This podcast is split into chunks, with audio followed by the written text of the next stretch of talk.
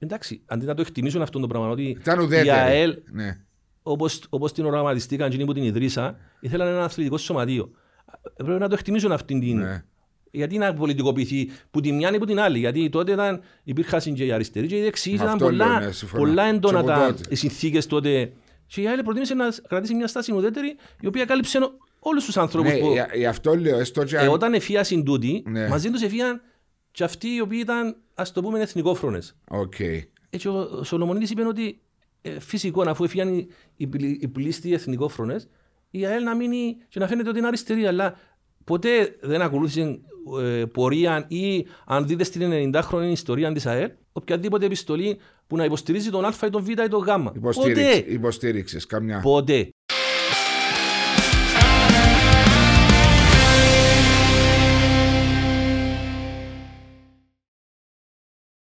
Και ευτύχησα και έπαιξα με τούτους. Εντάξει, ήταν μεγάλη εμπειρία, γιατί τότε εμείς έπαιζαμε τους, βλέπαμε τα κύπελλα τότε που μεσουρανούσαν η ΑΕΛ. Μα τα κύπελλα. Πρώτα απ' όλα να καλωσορίσουμε τον Μάκη που είναι σήμερα μαζί μας. Μάκη, καλωσορίσες. Ευχαριστώ πολύ για την πρόσκληση. Χαρά μας που είσαι μαζί μας στο Podcast Talks. Παρακολουθώ την εκπομπή σας. Εύχομαι τα καλύτερα στη συνέχεια. Να είσαι καλά. Αρέσκεις σου, δεν μπορεί να πεις φυσικά ότι σου αρέσκει, διότι να σε δερούμε. Κοιτάξτε, πρωτότυπη εκπομπή.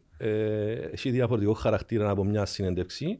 Και αυτό κάνει την ώρα να κυλά ευχάριστα και ακούεις πράγματα τα οποία δεν μπορεί να ακούσεις σε μια συνέντευξη. Εντούτοις που θέλω να ακούσω σήμερα και οι φίλοι του Podcast Talks, διότι έχουμε πάρα πολλούς φίλους του Podcast Talks που στέλνουν και μηνύματα και ρωτούν, βάλετε ιστορίες που παγιά, ποδοσφαιριστές που έπαιξαν ποδοσφαιρών παγιά, που δεν τα γνωρίζουν, διότι έχουμε φίλους, Μάριε, 20 χρόνων, 25, 30, 35 και πιο μεγάλους σε ηλικία, αλλά ξέρεις, του διούλεν και ζήσασαν τις εποχές του περασμένου αιώνα. Σωστό. Το πολύ σημαντικό, διότι εσύ είσαι ένας ποδοσφαιριστής που ξεκίνησες, από ό,τι μου είπες, το 76-77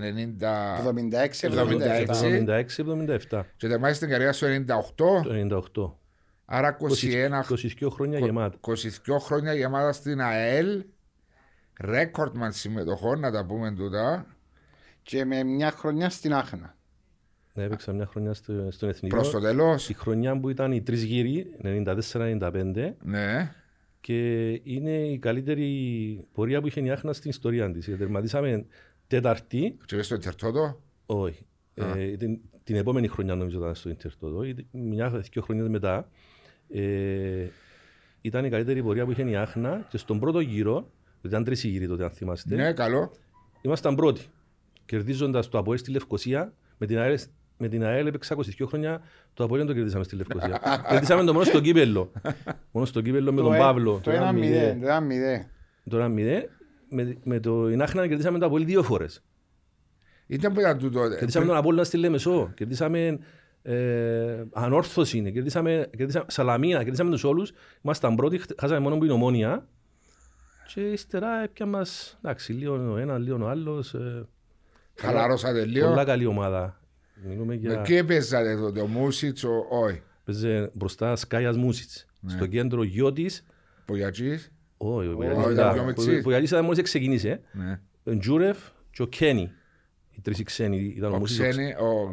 Κένι γιος ο Μαύρος που είναι... Ο Μαύρος στη Σαλαμίνα. Ο Κένι Ντάνιελ. Ντάιερ, ναι. Κένι Ντάιερ. Ήταν στη Σαλαμίνα, μιλούμε, έτρεχε, ακόμα τρέχει άλλο. Ασταμάτητος. Έπαιζε δεξιά ο Πάμπος ο Εγκομιτής. Σέντερ μπακ μπροστά μου ο Μάριος ο Πασαλής. Μαζί με τον Δημήτρη τον Δημητρίου ήταν στην Σαλαμίνα, στην Αλκή. Και αριστερά έπαιζε ο Τσίγκης, ο Τέλης. Και τερματοφύλακας ο Γκάβελης. Είχε γκάει τον Γκάβελη. Τον Μιχάλη Γκάβελη που την ανόρθωση. Κάμαμε πολλά καλή πορεία. Ο Τέλης, ο Τσίγκης, πέρασε και από το Απόλλη, είναι αδερφός του Τσίγκη, του Μάριου, που ήταν στον Άρη. Ο Τέλης στην ΑΕΛ ύστερα. Πέρασε και από το Απόλλη ο Τέλης, κάποιαν εποχή.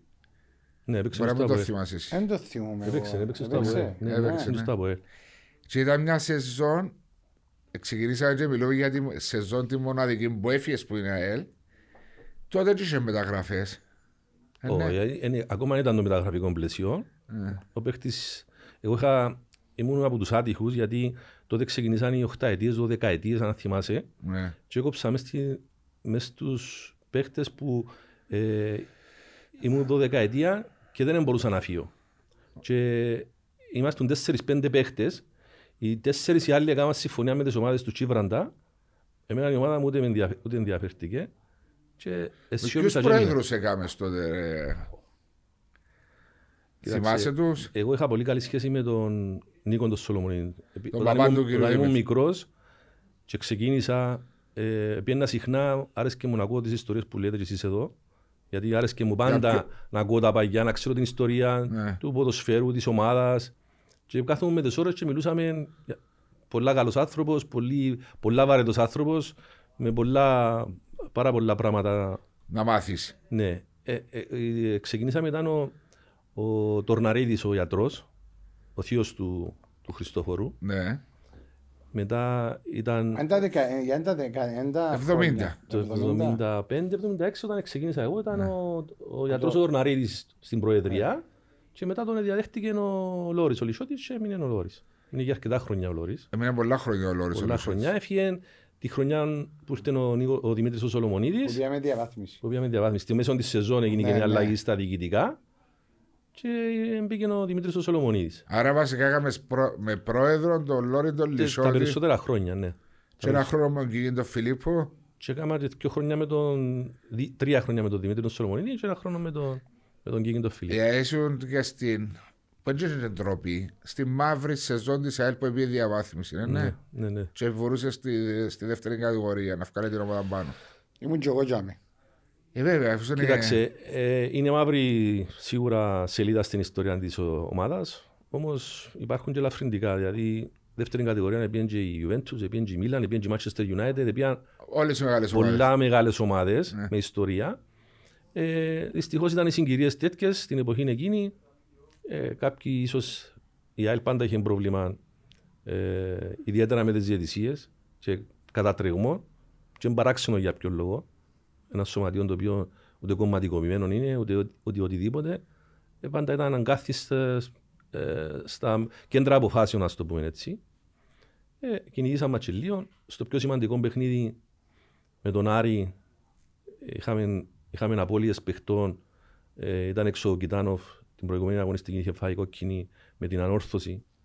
Και συγκεκριμένα στο παιχνίδι εκείνο ήταν διαιτητής ο Γιώργος ο Πεκρής. Ο Κιτάνοφ απόκρουσε την μπάλα μπα στη γραμμή, κερδίσα κόρνερ και ήταν μπα στο πρώτο δοκάρι. Κάμαν την κεφαγιά, έπιαν την με το χέρι και την μπάλα πήγε γκολ. Ναι, και εγώ έτρεξα στο διαιτητή και του είπα «δώσ' τον γκολ». Πλεονέκτημα, ναι. Σφύρισε και δείξε πέναρτι. Λέω του «ρίγουμε δώσ' τον γκολ». Μα παραπάνω και κατάλαβα γιατί να δώσει γκολ. Γιατί στον γκολ, αφού της έγινε στο πέναρτι δεν το φάμε.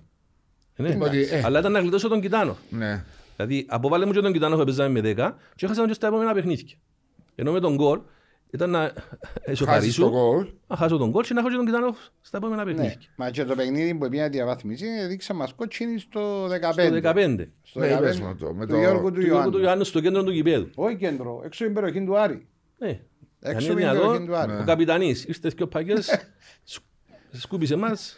Ξέρεις του Ιόρντο, τρέχει μας η διαιτησία ή οτιδήποτε. Σίγουρα είναι ο μόνος λόγος που τότε η ΑΕΛ έπεσε κατηγορία, διότι είναι η χρονιά με τον πανικό των Ορφανίδων που ξεκίνησε, που είχαν ούλες τις νίκες στα φιλικά.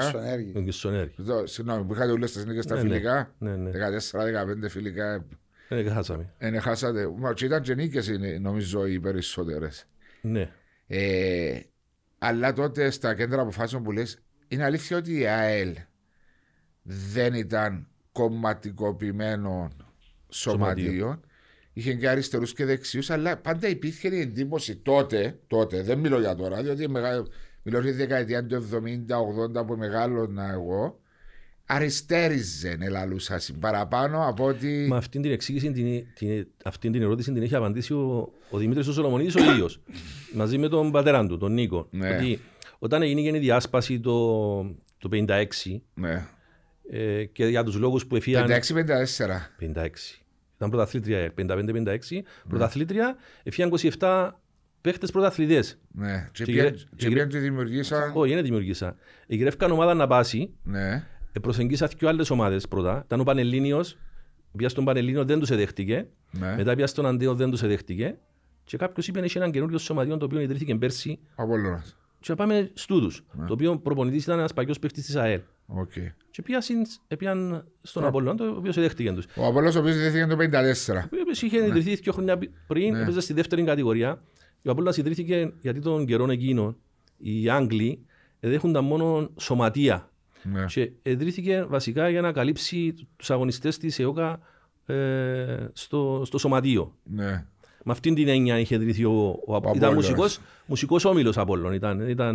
Όπως τον Άρη. Απλά είχα μια ομάδα ποδοσφαιρική. Οποία... Ναι, έτσι ήταν.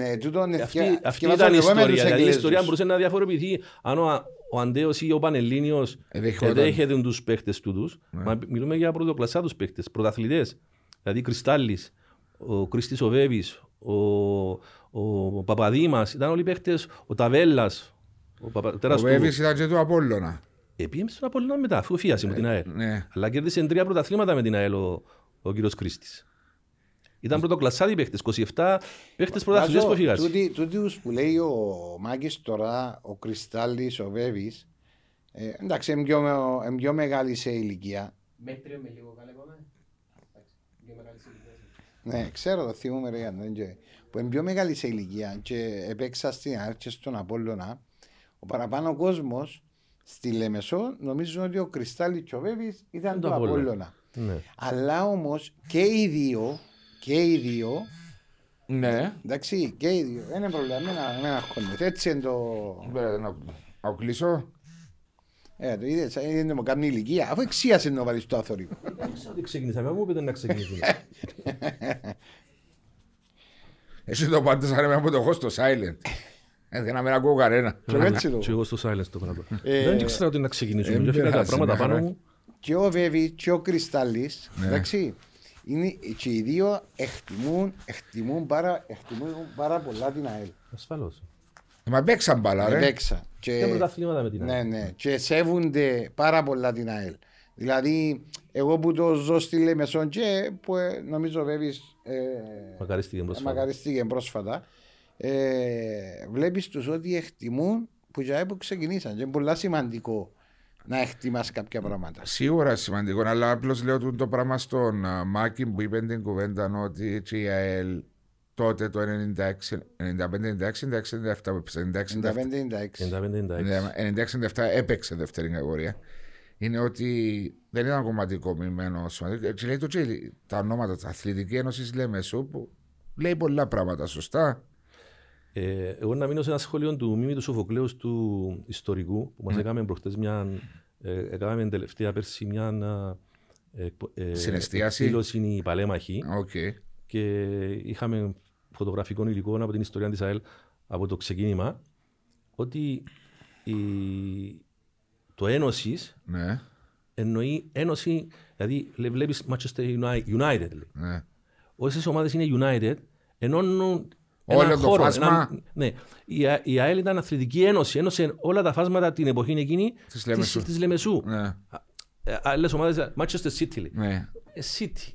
Είναι United. Άρα γιατί τότε τρέχεσαι. Απλά ξεκίνησα να το πω και διακόψες με και το τέγιωσα. Κοινό που μου είπες ότι η ΑΕΛ φαίνεται ότι αριστέριζε. Ναι, τότε. Όταν έφυγαν αυτοί, μαζί τους έφυγαν και κάποιοι οι οποίοι ήθελαν την ΑΕΛ να πολιτικοποιηθεί.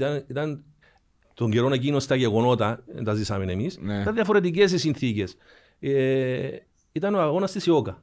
Και η ΑΕΛ ήταν ένας σωματείο το οποίο ορισμένοι είπαν το θέμα, και παγικοί παίχτες και παράγοντες, ότι όχι απλά ήταν, δεν έδειξε καμία πολιτική να ακολουθήσει κάτι στον αγώνα, ήταν αδιάφοροι λέει. Ναι. Εντάξει, αντί να το εκτιμήσουν αυτό το πράγμα, ότι η ΑΕΛ. Ναι. Όπως την οραματιστήκαν και που την ιδρύσα, ήθελαν ένα αθλητικό σωματείο. Πρέπει να το εκτιμήσουν αυτήν την. Ναι.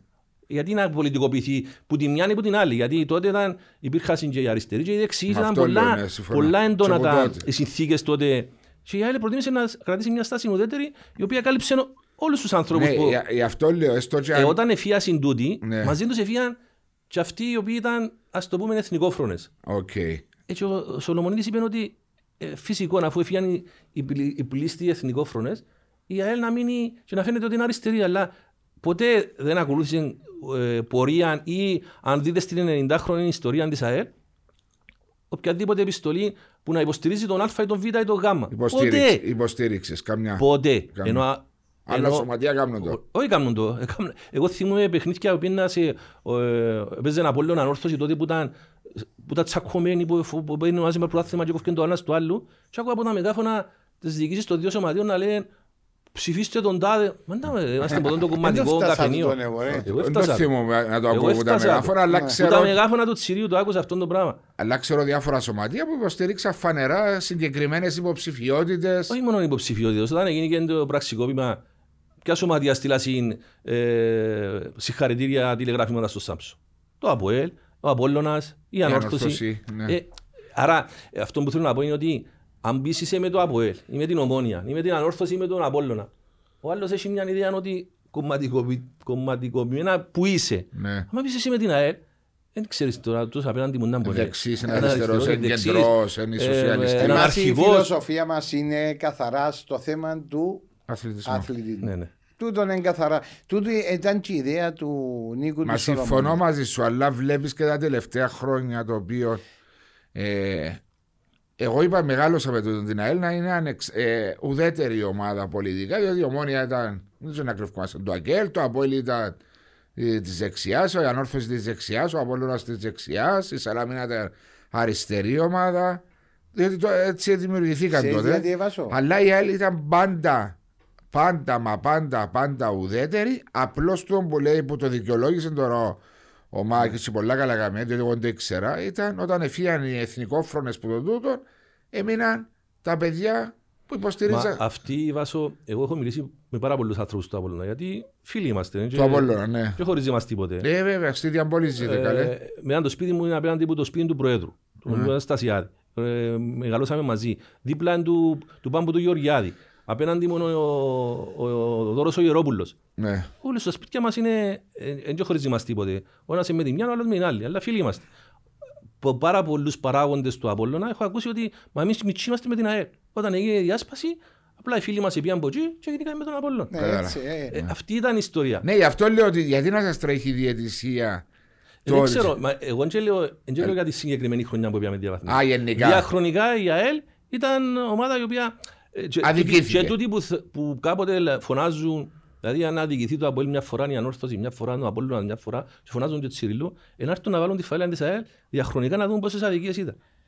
Βάζω, πέρασα και εγώ. Δηλαδή, έζησα τα και εγώ στη δεκαετία του 90, είχαμε το, έβλεπες το καθαρά σε παιχνίδια. Δηλαδή, έβλεπες ότι είστε, λέει σου. Με τον δικό μου τρόπο, ναι, θα σας. Κοίταξε, εγώ πάντοτε Βάσο έλεγα. Όταν τσακώνουν τα για ποιον να βάλουν πρόεδρο της Επιτροπής Διαιτησίας. Ναι. Και λέω, μέσα στο μυαλό μου καλά, δεν υπάρχει ένας άνθρωπος τίμιος στον τόπο να πήγαμε και να δίκαιος ρε παιδί μου. Τσακώνουν τα και βάλαν ας πούμε έναν άνθρωπο ο οποίος εφωνάζεν ότι είμαι από ΑΕΛ, είμαι ΑΕΛ, είμαι Ομόνια, είμαι ΑΕΛ. Κοίταξε, τον καιρό μας εμάς που παίζαμε, βάλαμε στις εφημερίδες φωτογραφία, οι πλήστοι διαιτητές πήγαιναν στο σωματείο του ΑΠΟΕΛ και κάθονταν. Μα είδε το πράγμα. Έναν αντίθετο το λογικό το πράγμα. Δηλαδή, λέει οι διαιτητές, οι τάδε, συναντήθηκα στο σωματείο. Γιατί να συναντηθείς, κύριε, στο. Ναι. Δηλαδή, έδειχνες ο ίδιος αύριο ότι μες στο γήπεδο ένας σφύριγμα που να κάνεις. Προκατάληψη. Δημιουργάς προκατάληψη. Δημιουργάς την προκατάληψη. Έτσι δημιουργήθηκε η προκατάληψη. Anyway, να πάμε πίσω στο ποδοσφαιρικά. 500 και βάλεις συμμετοχές στην ΑΕΛ με 3 κατακτήσεις κυπέλλου, δεν κάνω λάθος ή παραπάνω. Έχω παίξει σε 5 τελικούς. Τσιζαναμέρα κοντμάν μαζί με τον Μαυρουδί και στην ΑΕΛ, αλλά νομίζω και στο Κυπριακό ποδόσφαιρο δύσκολα βρίσκεις ανθρώπους να έχουν 5 συμμετοχές σε τελικούς. Ναι, κατακτήσαμε 4. Είδες, δεν είσαι ρεκόρμα. Κατακτήσαμε, παίξαμε 5 τελικούς. Χάσατε ένα. Χάσαμε 2. Χάσαμε ένα από το ΑΠΟΕΛ το 1979. Το 1-0 του Γκούλιτ του Παντζαρά. Μπράβο. Και το 3-2 Μονάρη. Το οποίο πήγαμε στην παράταση εκείνων. Στο 113, 114. Και χάσαμε και ένα με την Ομόνια μου, ας το εκλέψασαι, το 88. Το οποίο στο παιχνίδι εκείνο είχαμε την καλύτερη εμφάνιση που κάναμε σε τελικό. Μιλούμε την Ομόνια. Διαλύσαμε. Εντάξει, δεν διαλύσαμε, αλλά παίξαμε πάρα πολλά καλά και είχαμε έναν ανεκδίκητο Χάρη Στεφάνου, ο οποίος μας τα έκαμε όλα, ακύρωσε μας γκολ, μας έδωσε πέναρτι. Και τελειώσε. 2-1, χάσαμε 2-1. Εγώ μπας είμαι ο Κάντιλος στο παιχνίδι, με τον πεζοπαρικό.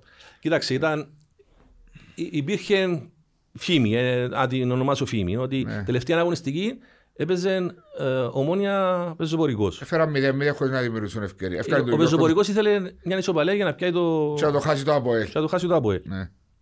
Και ήρθε η ισοπαλία. Και έβαλαν τον Χαρί Στεφάνου, ο οποίος ήταν δηλωμένος πεζοπορός. Αν είναι δυνατόν ο Χαρί Στεφάνου να ευνοήσει την Ομόνια, δηλαδή, που μετά από 2 χρόνια ήταν να τον σκοτώσουν στα αποδυτήρια του Τσιρίου. Ναι, μετά το τσινόν το παιχνίδι. Ευνοήσαν την Ομόνια. Ναι, θυμούμε το και το 0-0 το Ομόνια πεζοπορικός που παίζαν ο Γιώργος ο Χριστοδούλου που το Ομόνια και ήταν ο μόνος που αγωνίζεται τον πραγματικά. Είπε μας τον και ο Καντήλος, δάμε. Ναι, ναι. Και έκανε αλλαγή, σούταρε μια φορά και έφκανε το στο 22ο λεπτό γιατί να κάνει σούταρ αν το όχι, ήβρε το δοκάρι. Ναι ρε, έφκανε τον ο προπονητής του. Στους 3 τελικούς ήμουν και εγώ, 85-87, στους 4, 85-87, 88 και 89 ήμουν ballboy. Το 89 μονάρι. Πόσο μέσον είσες που τότε αν παίρνεις ball boy? Παίζαμε στην ΑΕΛ, αφού ήμουν στα τσικό, έβαλαν τα τσικό. Γιατί δεν έβαλαν άλλον για ball boy? Εφού ήμουν παίζαμε μέσα, είπαμε να βάλω. Και τελικό κυπέλλου γιατί να σε βάλουν εσένα που ήσουν αελίστας και να έβαλαν ουδέτερος? Όχι, η μισή του Άρη και μισή της ΑΕΛ. Έτσι ήταν? Ναι, ναι. Ήταν αλογικά, εμπαίνει αλογικά. Ναι, και ήμουν ball boy μπροστά στην κερκίδα της ΑΕΛ. Που τα βάλε ο Παύλος και πανηγύριζα, έχει το βίντεο, άμα το βρίσκω το τζαμέ και βλέπω. Και σοφάρισε ο Παύλος ο Σάββας και μετά έγινε 2-0-2-3-2. Α, με τον Άρη μιλάτε? Ναι. Α, νόμιζα με την Ομόνια. Με την Ομόνια προηγήθηκε η Ομόνια με το σάκι, με ένα κόρνερ. Ναι, σοφαρίσατε. Σοφαρίσαμε με τον Ορφανίδη. Thank you, τον Τζονέσκαφ. Ναι. Είχαμε πέναρτι καθαρόν, παίζεται. Μετά κερδίσαμε φάουλ, που ξέρω πέρα ορθωτική, έβαλε το Λάουτας και έδωσε φάουλ πάνω στο τείχος. Σε παρακαλώ. Εδώ και φάουλ πάνω στο τείχος. Διότι στάθηκε μπροστά από τον παίχτη της Ομόνιας. Ναι. Και χάσαμε από μια αντεπίθεση, όχι αντεπίθεση, στατική φάση. Φάουλ εξωμαρτωτική και βάλε μας το Λαξίεφ. Αν είναι δυνατό. Εγώ βάζω θα ξεχάσω το παιχνίδι Τζίνο. Το είπε όταν Τίγκα, μιλούμε πολλοί κόσμος. Ετέγιωσαν και κάτσαμε στο εξωμαρτωτική. Και μπήκα τότε ο κόσμος σιωνωτός, δεν τους σταμάταν κανένας, ούτε καταλάβαινες. Αφού ετεγιώσαμε... Thank you. Ο τσάουι να μου να πεις. Οι κορούδες πίνουν τσάι. Εσείς οι άντρες πίνουν καφέ. Βέβαια ρε, πίνουμε τσάι ρε. Όπως την κορούδα. Μάκη μου συνεχίζει, γιατί στο βάσο είναι πολλάκι. Μπήκαμε μέσα οι ομονιάτες και ήρθαν έναν παιδί πάνω μου. Εγώ φοβήθηκα κάπου στην πλήθη, τώρα το κάνουν τούτοι, αλλά εντάξει, τότε δεν ήταν έτσι, ας πούμε, δεν υπήρχε χουλιγανισμός και ναι. Ήρθε πάνω μου και λέει μου, φίλε, λέει μου, τα παιχνίδια να κάνετε σήμερα, εγώ είμαι Λευκοσιάτης, λέει μου, μα ξανά είδα τσίμα πάνω να παίξει ομάδα, εγιώσετε μας και ήρθα να σου πω, λέει μου, πραγματικά, γιατί ήσουν και πολλά καλό, λέει μου σήμερα, ήρθα να σου πω ότι σήμερα εκλέψαμε σας στο κύπελλο. Λέω τώρα σηκώνεται η τρίχα μου. Ούτε τον ήξερα, ούτε τον ξαναείδα τον άνθρωπο. Έμπαινας που τσίρος που έμπηκαν μέσα. Εμπήκε μέσα ο άνθρωπος και ήρθε ολόγια πάνω. Εγώ έκατσα μέσα στο επόξιο μαρτωτική μου. Ξεβαστούς την κεφαλή μου, τα ξεχάσαμε και το παιχνίδι. Αλλά και άλλοι όμως, δηλαδή αντικειμενικοί άνθρωποι, παραδεχτήκαν ότι ξέχωρα από τους φανατικούς τους που υπάρχουν πάντα και παντού. Ότι έπρεπε να κερδίσει η Έλση. Ότι το παιχνίδι ήταν αδικία. Εντάξει, 5 κύπελλα, 3 κατακτήσεις. Ο καημός ήταν ότι κέρδισε ένα πρωτάθλημα. Σίγουρα, όλους μας. Όλους σας τότε που παίζατε, διότι έπαιξες ξεκινώντας, όπως μου είπες και πριν, με τους... Βάσο, μιλάς για μια δεκαετία του 80, που είχε όλους τους πρωτοκλασσάτους παίχτες και συζούσαμε ο Μάκινγκαπ που ερχόμαστε, ότι είχε 7 διεθνείς η ΑΕΛ. Ναι, αλλά είχε και η Ομόνια πολλά καλή ομάδα. Ναι, είχε και... Ήταν προς το τέλος της η Ομόνια όμως, Βάσο. Γιατί όταν εμείς ξεκινήσαμε και αρκέψαμε και παίζαμε και κερδίσαμε τα κύπελλα. Τις 2 χρονιές τις πρώτες χρονιές η ομάδα μας ήταν δηλαδή, εξαιρετική. Είχες 7 παίχτες διεθνείς. Ο Μαυρουδής, ο Ορφανίδης. Ο Κογιαντρής, ο Παύλος, ο Σάβα, ναι. Ο Γιώργος ο Αναστασίου, ο Γιαννάκης, ο Ιωάννου, ναι. Τερματοφύλακας ήταν ο Κωνσταντίνος στην αρχή, στερέχτεν ο Μάριος ο Νησιφόρου. Ναι. Δηλαδή είχες μια φουρνιά 7 παίχτες στην εθνική. Και ήθελες και ο ξένος να κάνουν τη διαφορά. Δεν τους έφερναμε, δηλαδή αν η ΑΕΛ έφερνε σαν πούδι και Γκούλιτ, περίπατο ήταν να κάνει το πρωτάθλημα. Να σε ρωτήσω κάτι τώρα, δεν θυμήθηκα. Ήσουν παρός σε ένα μάτσο που έχασατε 6-1 από το Απόλλων μες στο Τσίριο? Όχι. Ήμουν στην Κερκίδα, θα το ξεχάσω. Μιλούμε για το 80. Χάσαμε 6-1, ναι. Έναν 6. Για το 80 μίλασες τότε. Κάπου τσαμένε τότε. Ήταν το παιχνίδι. Ναι. Ακόμα οι αλίστες επίναμε και στη Δυτική. Okay. Και ήμουν στη Δυτική εγώ. Και με έβαλε, ήμουν εκτός 16άδας. Γιατί ήμουν στρατιώτης στην εποχή. Εγώ είχα παίξει που 16. Στον τελικό με το ΑΠΟΕΛ ήμουν μαθητής ακόμα. Το 79. Το 79 ήμουν μαθητής. Yeah. Και έπαιζα στα χαφ τότε, δεν έπαιζα πίσω. Έπαιζα ο Σταύρος. Yeah. Την επόμενη χρονιά πήγα στρατιώτης. Και η ομάδα πήγε προετοιμασίας στο εξωτερικό. Δεν τα κατάφεραν να με πάρουν. Να με ευκάρουν να πάω. Πήγαν προετοιμασία. Και όταν ήρθαν πίσω από την προετοιμασία, σταματήσαν οι μισοί. Γιατί? Πήγαν για διακοπές οι άνθρωποι. Ήρθαν πίσω και σταματήσαν οι μισοί. Λοιπόν, εγώ άρχισα να μπω στην προετοιμασία γιατί είχα αρκετό σπονάρτο Λεμεσό. Ταλαιπωρήθηκα και έπαιξα στο δεύτερο εξάμηνο. Και ξεκίνησα και έπαιζα. Ύστερα ένεξα.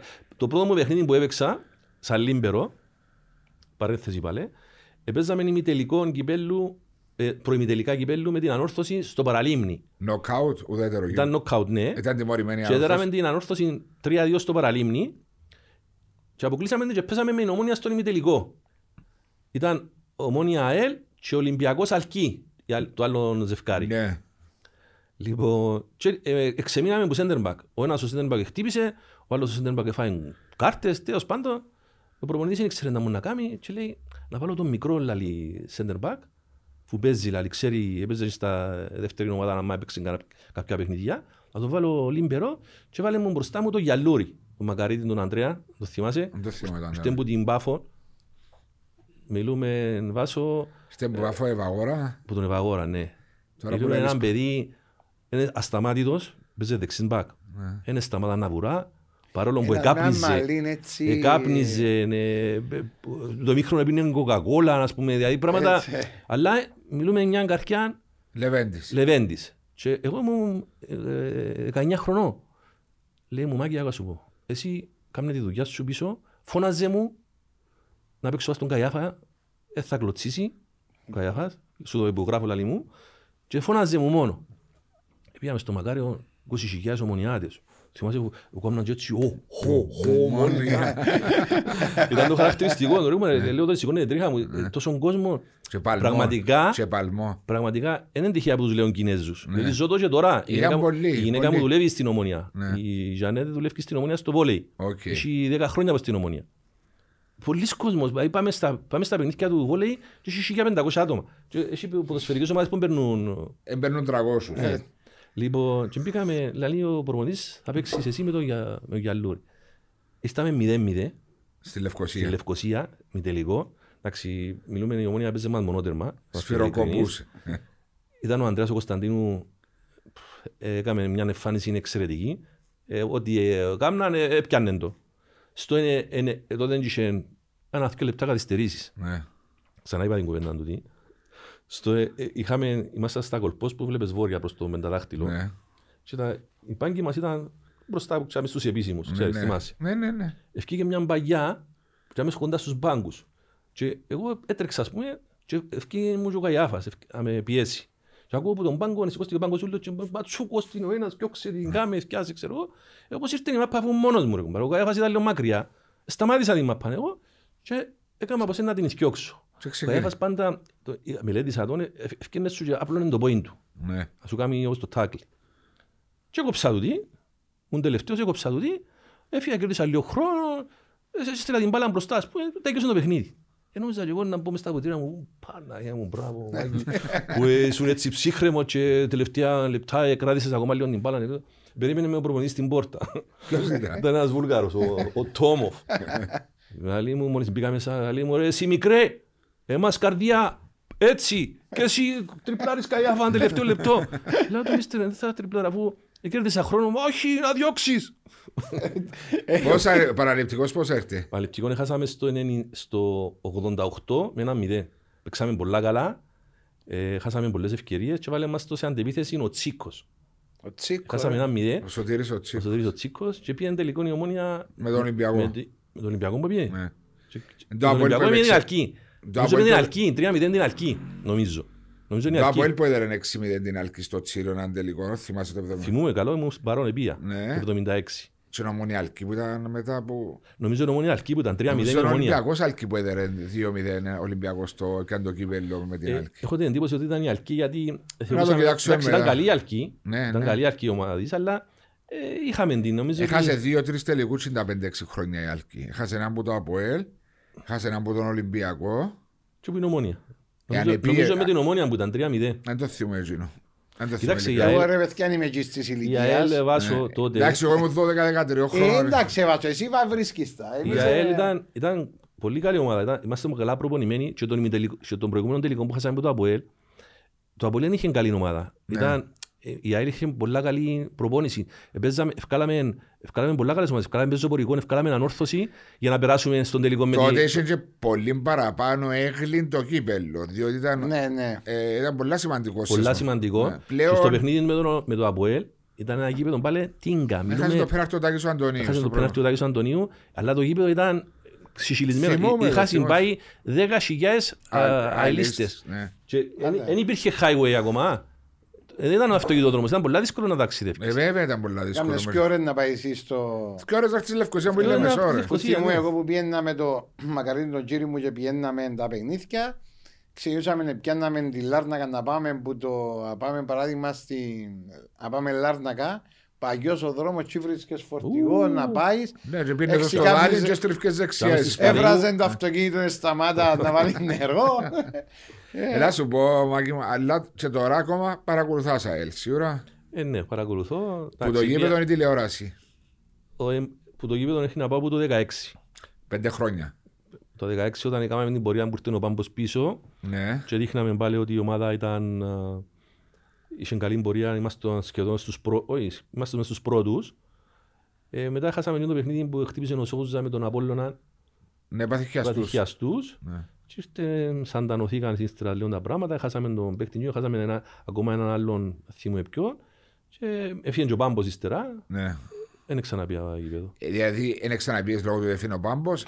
Όχι, όχι. Διότι έχασες το... Κοιτάξτε, μετά ήταν κάτι προπονητές. Θέλω να τους κάνει προπονητές, δηλαδή δείχνει η ομάδα ότι φέραμε και τον Μπαρταζάρ. Μετά πιάσαμε τον και εμείς. Πιάσαμε και εσείς, ναι. Δεν πιάνε και πρόθυμα μαζί. Εντάξει, εσείς δεν θέλετε προπονητή για να πιάνε το πρόθυμα. Το Απόλλων δεν θέλετε προπονητή για να πιάνε το πρόθυμα. Είχαμε καλή ομάδα, γι' αυτό δεν πιάνε. Αν στέγεσουν και εσείς για να πιάνε και εσείς. Ενώ πως την Ομόνια... Εγώ θυμούμαι την Ομόνια αντί δεκαετία του 80 και του 70 που μας λένε οι παίχτες στις εθνικές ομάδες που βρεθούμαστε. Μα εμείς δεν θέλουμε προπονητή να πιάνουν πρόθυμα. Αφού ήταν η ίδια η ομάδα συνέχεια. Ναι. Είχε μια συνοχή. Καϊάφας, Κανάρης, Τσίκος, τότε Ελληνικός. Ο Μαυρής, ο Γκρέγκορη, ο Πέτσας, ο Παγώνας, ο Πλήτος. Μιλάω και στις εποχές δεν υπήρχε η τακτική όπως υπάρχει σήμερα. Τότε ήταν το ταλέντο. Ούτε ξένοι υπήρχαν. Ούτε ξένοι υπήρχαν δυο. Παράδειγμα λέω. Τακτική πάντα τι υπήρχε. Όχι σε τόσο βάθμο. Σίγουρα, ναι, ήταν άλλες εποχές. Αλλά θέλω να πω τον που είπε ο Βάσος ότι... Δεν ήθελα προπονητή να πιάω πρωτάθλημα. Είχες παιχταράες. Ναι, αλλά ήταν πολλά πιο δύσκολο να πιάνεις τώρα παρά του τότε πρωτάθλημα. Νιώθω. Τώρα είναι πιο δύσκολο. Είναι πολύ το competition, λόγω τους ξένους. Είναι πολλά δύσκολο να καταφέρεις να πιάσεις έναν πρωτάθλημα. Αλλά να έρθω στο σήμερα, διότι είπες μου για προπονητές. Και φαίνεται ότι συζήτηση, ο podcast talks είναι τέτοια ανοιχτή συζήτηση. Ρωτάς με, ρωτώσε, ρωτούμε και ο Μάριον κάποτε να μην μας ξυπνήσει. Τώρα το σηκώσω τώρα, τον ξυπνήσω γιατί εδώ κάνω τώρα, δεν φέρα το. Ντούσαν Κέρκες, 3,5 χρόνια.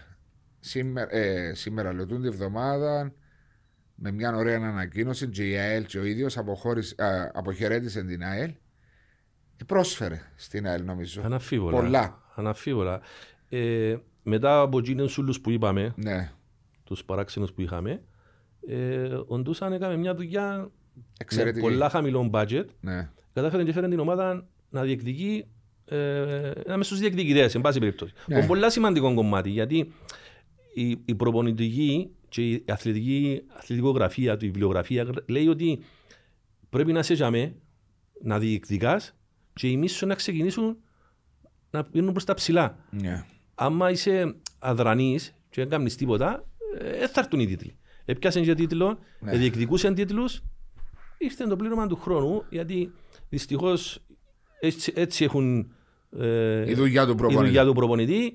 Μιαν είσαι δαμέ, μιαν είσαι θεός, μιαν είσαι... τα αποτελέσματα ήταν τέτοια τα οποία δεν έφερναν άλλη απόφαση. Δεν φεύγει διότι απότυχε στην ΑΕΛ. Φεύγει για να έρθει μια καινούρια πνοή να αλλάξει το κλίμα. Χρειάζεται μια αλλαγή βάσο η ΑΕΛ. Ευκαίρωσε νομίζω. Και ο ίδιος φαίνεται ότι δεν είχε άλλα να προσφέρει. Και κατάλαβε το και ο ίδιος. Ναι, δεν είναι αελίστας πρώτα απ' όλα. Στη συγκεκριμένη περίοδο τώρα. Γιατί είναι και προς τιμήν του Κέρκεστον το πράγμα. Ως πριν και ο τρεις εβδομάδες ένιωθαν ότι μπορούσε να αλλάξει το κλίμα. Είναι και προς τιμήν του γιατί συνήθως οι ξένοι προπονητές είναι μουσαμάες. Είναι προπονητές επαγγελματίες, φεύγουν με τίποτε, δεν τους ταράσει τίποτε. Ο Κέρκες επειδή έχει και μια ιδιαίτερη σχέση με την ομάδα, ένιωθαν αυτό το πράγμα ότι δεν μπορώ να αντιστρέψω το κλίμα που υπάρχει. Πρέπει να γίνει μια αλλαγή και η ΑΕΛ θέλει έναν ταρακούνημα. Πιστεύεις όμως τούτος η ΑΕΛ φετινή και στους δύο σας η πάσα με την αλλαγή του προπονητή όπως είναι και την εικόνα που βγάζει, πόσο δύσκολο είναι για κάποιον προπονητή να αλλάξουν την κατάσταση? Δηλαδή πες μου και προχτές κάτι 11 ημίχρονα χωρίς να βάλει γκολ. Ψυχολογικά να αλλάξει. Ναι. Λογικό. Έναν καινούριος προπονητής, η ψυχολογία πάντα αλλάζει μέσα σε έναν αποδυτήριο. Ο τρόπος ο οποίος θέλει να παίζει και πώς θα παίζει, και με τους παίκτες οι οποίοι, για μένα είπα το και ξανά, ότι η ΑΕΛ πάνω στο δημιουργικό και πάνω στο θέμα του σκορίσματος έχει κάποια θέματα. Έτσι το βλέπω εγώ. Κατά πόσο μπορεί ο προοής ο καινούριος που να έρθει με δική του φιλοσοφία να αλλάξει πράγματα. Μα το θέλει χρόνο όμως, Μαρία, είναι εύκολο που μια είμαστε στην άλλη. Ναι, η ψυχολογία είναι να αλλάξει. Η ψυχολογία γιατί αλλάζει? Διότι λέμε το και εγώ σαν παράγοντα να αλλάξουμε το προβεή, να αλλάξει ψυχολογία. Διότι οι παίχτες πλέον ευαρεθήκαν να θωρούν έναν πρόσωπο το οποίο δεν τους εμπνέει, δεν τους προσφέρει κάτι. Κοιτάξτε, περάσαμε το και εμείς σαν παιδοσφαιριστές. Δηλαδή, εγώ όταν έφυγα από την ΑΕΛ, έκαναμε και νιώθα ότι ξέχασα τη μάπα μου. Στην δεδομένη στιγμή θέλεις κάποιους ανθρώπους να σε στηρίξουν. Ναι. Και να σου πούν κάποια πράγματα τα οποία. Δηλαδή, τώρα να πιστέψω ότι οι παίκτες της ΑΕΛ, οι πλειονότητες που ήταν πέρσι, ξεχάσαν να παίζουν ποδόσφαιρο. Η αξία είναι αλλάζει. Ξέρουν ποδόσφαιρο. Ναι. Απλά ίσως με τον τρόπο ή ο προπονητής ή το περιβάλλον να τους δείξαν ότι εγκάμνεται. Αν έρθει κάποιος ο οποίος τους στηρίξει τώρα και μιλήσει τους και πει τους, εσύ είσαι ένας παίκτης, οι άλλες οι παίκτες οι οποίοι έπαιξαν σε ψηλό επίπεδο. Ριέρα, Τόρες έπαιξαν Λα Λίγκα, ο Μεντόκεβιτς έπαιξε στην Μπουντεσλίγκα. Υπάρχουν παίκτες οι οποίοι μπορούν να σηκώσουν το βάρος της ομάδας. Αλλά μπορεί η ψυχολογία τους αυτή τη στιγμή να... Αυτή τη στιγμή είναι κάτω από το μηδέν. Για τα αποτελέσματα παραπάνω βάζουν. Και αυτοεπίθεση είναι ήδη. Να χάσει την αυτοεπίθεση σου. Σίγουρα, ναι. Γιατί με το αν κάνω λάθος, έτσι χάνεις. Να με ρισκάρω, όπως λέει ο Μάκης, ρισκάρει με τον Καϊάφα να πέντε τον τριπλάρι μες στα δικά του τετράγωνα. Τώρα παίζεις στη σιούρη μπάσα, παίζεις στο διάστημα. Και τότε που το έκαμα, μετά ας πούμε λένε ότι δεν το κάνουν. Γιατί για τον αμυντικό, αν κάνεις ένα λάθος, το λάθος να σε ακολουθήσει στην καριέρα. Ενώ ο επιθετικός, τούτος είχαν τα που κάτω πέντε μπάρες, δεν εξορεχτήσαν, είδατε τη φάση, είδατε το παιχνίδι Μπενφίκα Δυναμό Κιέβου, τι έχασαν και ως τη Δυναμό Κιέβου. Είπα μόνο το είδα ακόμα. Άμα το δείτε, να απίστευτο. Είναι η κουβέντα όλα μπαίνουν και όλα χάνονται. Είχα το μέσα στο μυαλό μου για να το πω σήμερα, ότι γίνεται να χάθει έτσι η ευκαιρία. Και όμως χάθηκε. Όμως η ευκαιρία την χάθηκε, δεν και στοίχησε. Να περάσει, να τη θυμούμαστε ότι ο αμυντικός όμως, άμα κάνει μια βλακεία και φάει γκολ, να το συνοδεύει όλη τη ζωή και να τη θυμούνται, δεν ξεχάνουν τι. Ένα θυμάσαι τον Εσκοπάρ στο παγκόσμιο γύρο. Σκότωσαν το για μια μπάσα λάθος που έκαμε, ένα σταμάτημα λάθος. Αυτόν γκολ. Αυτόν γκολ, ναι. Σκότωσαν το. Και ο καρτέλ καθάρισε τον δυσκολό. Ποιος εννοώ να ήγηκε με το καρτέλ. Δεν ρε κουμπάρε, παιδιά, είπες το μαπάς και κάνουν ένα λάθος να μου αφαιρούν τη ζωή. Ελέησουν μπορεί εκείνοι του καρτέλ να παίξαν τον να προχωρήσει η Κολομβία, αποκλείσαν. Καλά ξέρω για τον λόγο, μπορεί να έχουν κανένα φανατικός που θεωρούσε την μάπα του καρτέλ και δεν χτίζει. Ή άρρωστοι Κολομβιανοί που ήθελαν να... Εντάξει, ήθελα σίγουρα, αλλά... Η δολοφονία ποδοσφαιριστή, είπε το έσκολο. Απλώς τώρα πρόσλαβε τον Παντελίδη. Σάββας Παντελίδης. Εντάξει, ένας Έλληνας ο οποίος έχει ψυχολογία. Δηλαδή. Τη γλώσσα. Τη γλώσσα τώρα να μου πεις, αφού έχει πάρα πολλούς ξένους. Ξέρει την κουλτούρα μας, την νοοτροπία μας. Έπαιξε και αντίπαλος με την ΑΕΛ που ξέρει κάποιους παίχτες που ήταν τότε με τον Άρη.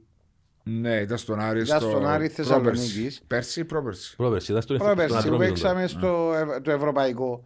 Ξέρει κάποιους παίχτες. Εκείνο που θέλει πρέπει να αλλάξεις, ξέρεις, βασικό γιατί είχε ένα πολύ δύσκολο παιχνίδι αύριο με την Πάφο.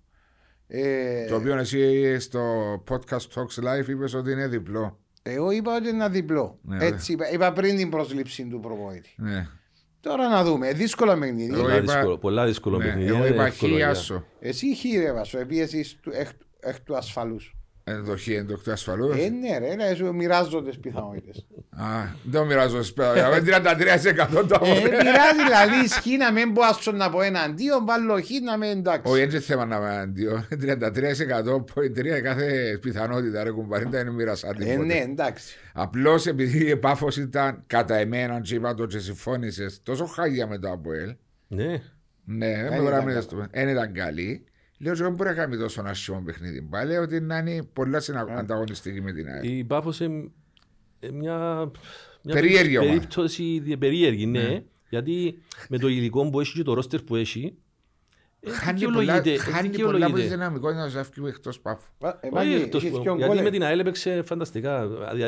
Αν η ΑΕΛ δεν έβαλε το δεύτερο γκολ στο τελευταίο λεπτό του ημιχρόνου. Το 4-0 μιλάμε. Το 4-0 προηγήθηκε γρήγορα και ύστερα επάτησαν την ΑΕΛ μες στο λαιμό. Δηλαδή, σοφάρισαν, ακυρώσαν τους το. Αλλά χάσαν κάποιες ευκαιρίες οι οποίες δεν χάνονταν. Και παίξαν πάρα πολλά καλά. Είχε πάρα πολλά καλό υλικό. Το 4-0 της ΑΕΛ ήταν πλασματικό. Πολύ πλασματικό. 5 ευκαιρίες έβαλαν 4 γκολ. Ότι κάμνανε βάλαν το. Συζήσαμε το. Και ήταν και μετά το 4-0 του Ισπάφου επί το ΑΠΟΕΛ. Και λαλούσαμε που 4-4 του Παύος. Αλλά αντίστροφα ήταν πολλά πλασματικό και μπορεί να, όχι να παρεξηγήσει, να δώσει άλλες ελπίδες στον κόσμο της ΑΕΛ για την ομάδα τότε ξεκινώντας. Διότι είναι η πρεμιέρα της ΑΕΛ, διότι είχε παίξει πρωταγωνιστική. Ναι. Με άλλα μυαλά ξεκινούσε. Έβλεπες όμως ότι η ομάδα και από τα φιλικά κάτι δεν σε επίθε. Ας σου πω, εγώ που ζω τον κόσμο της ομάδας και μιλώ με διάφορους, η αμφισβήτηση ξεκίνησε από τα πέρσι. Όταν δεν βάλαν στόχους να μετρήσουν τους στόχους που μπορούσαν να φτάσουν. Στο παιχνίδι με τον Ολυμπιακό. Στο κύπελλο. Παίζεις ημιτελικό.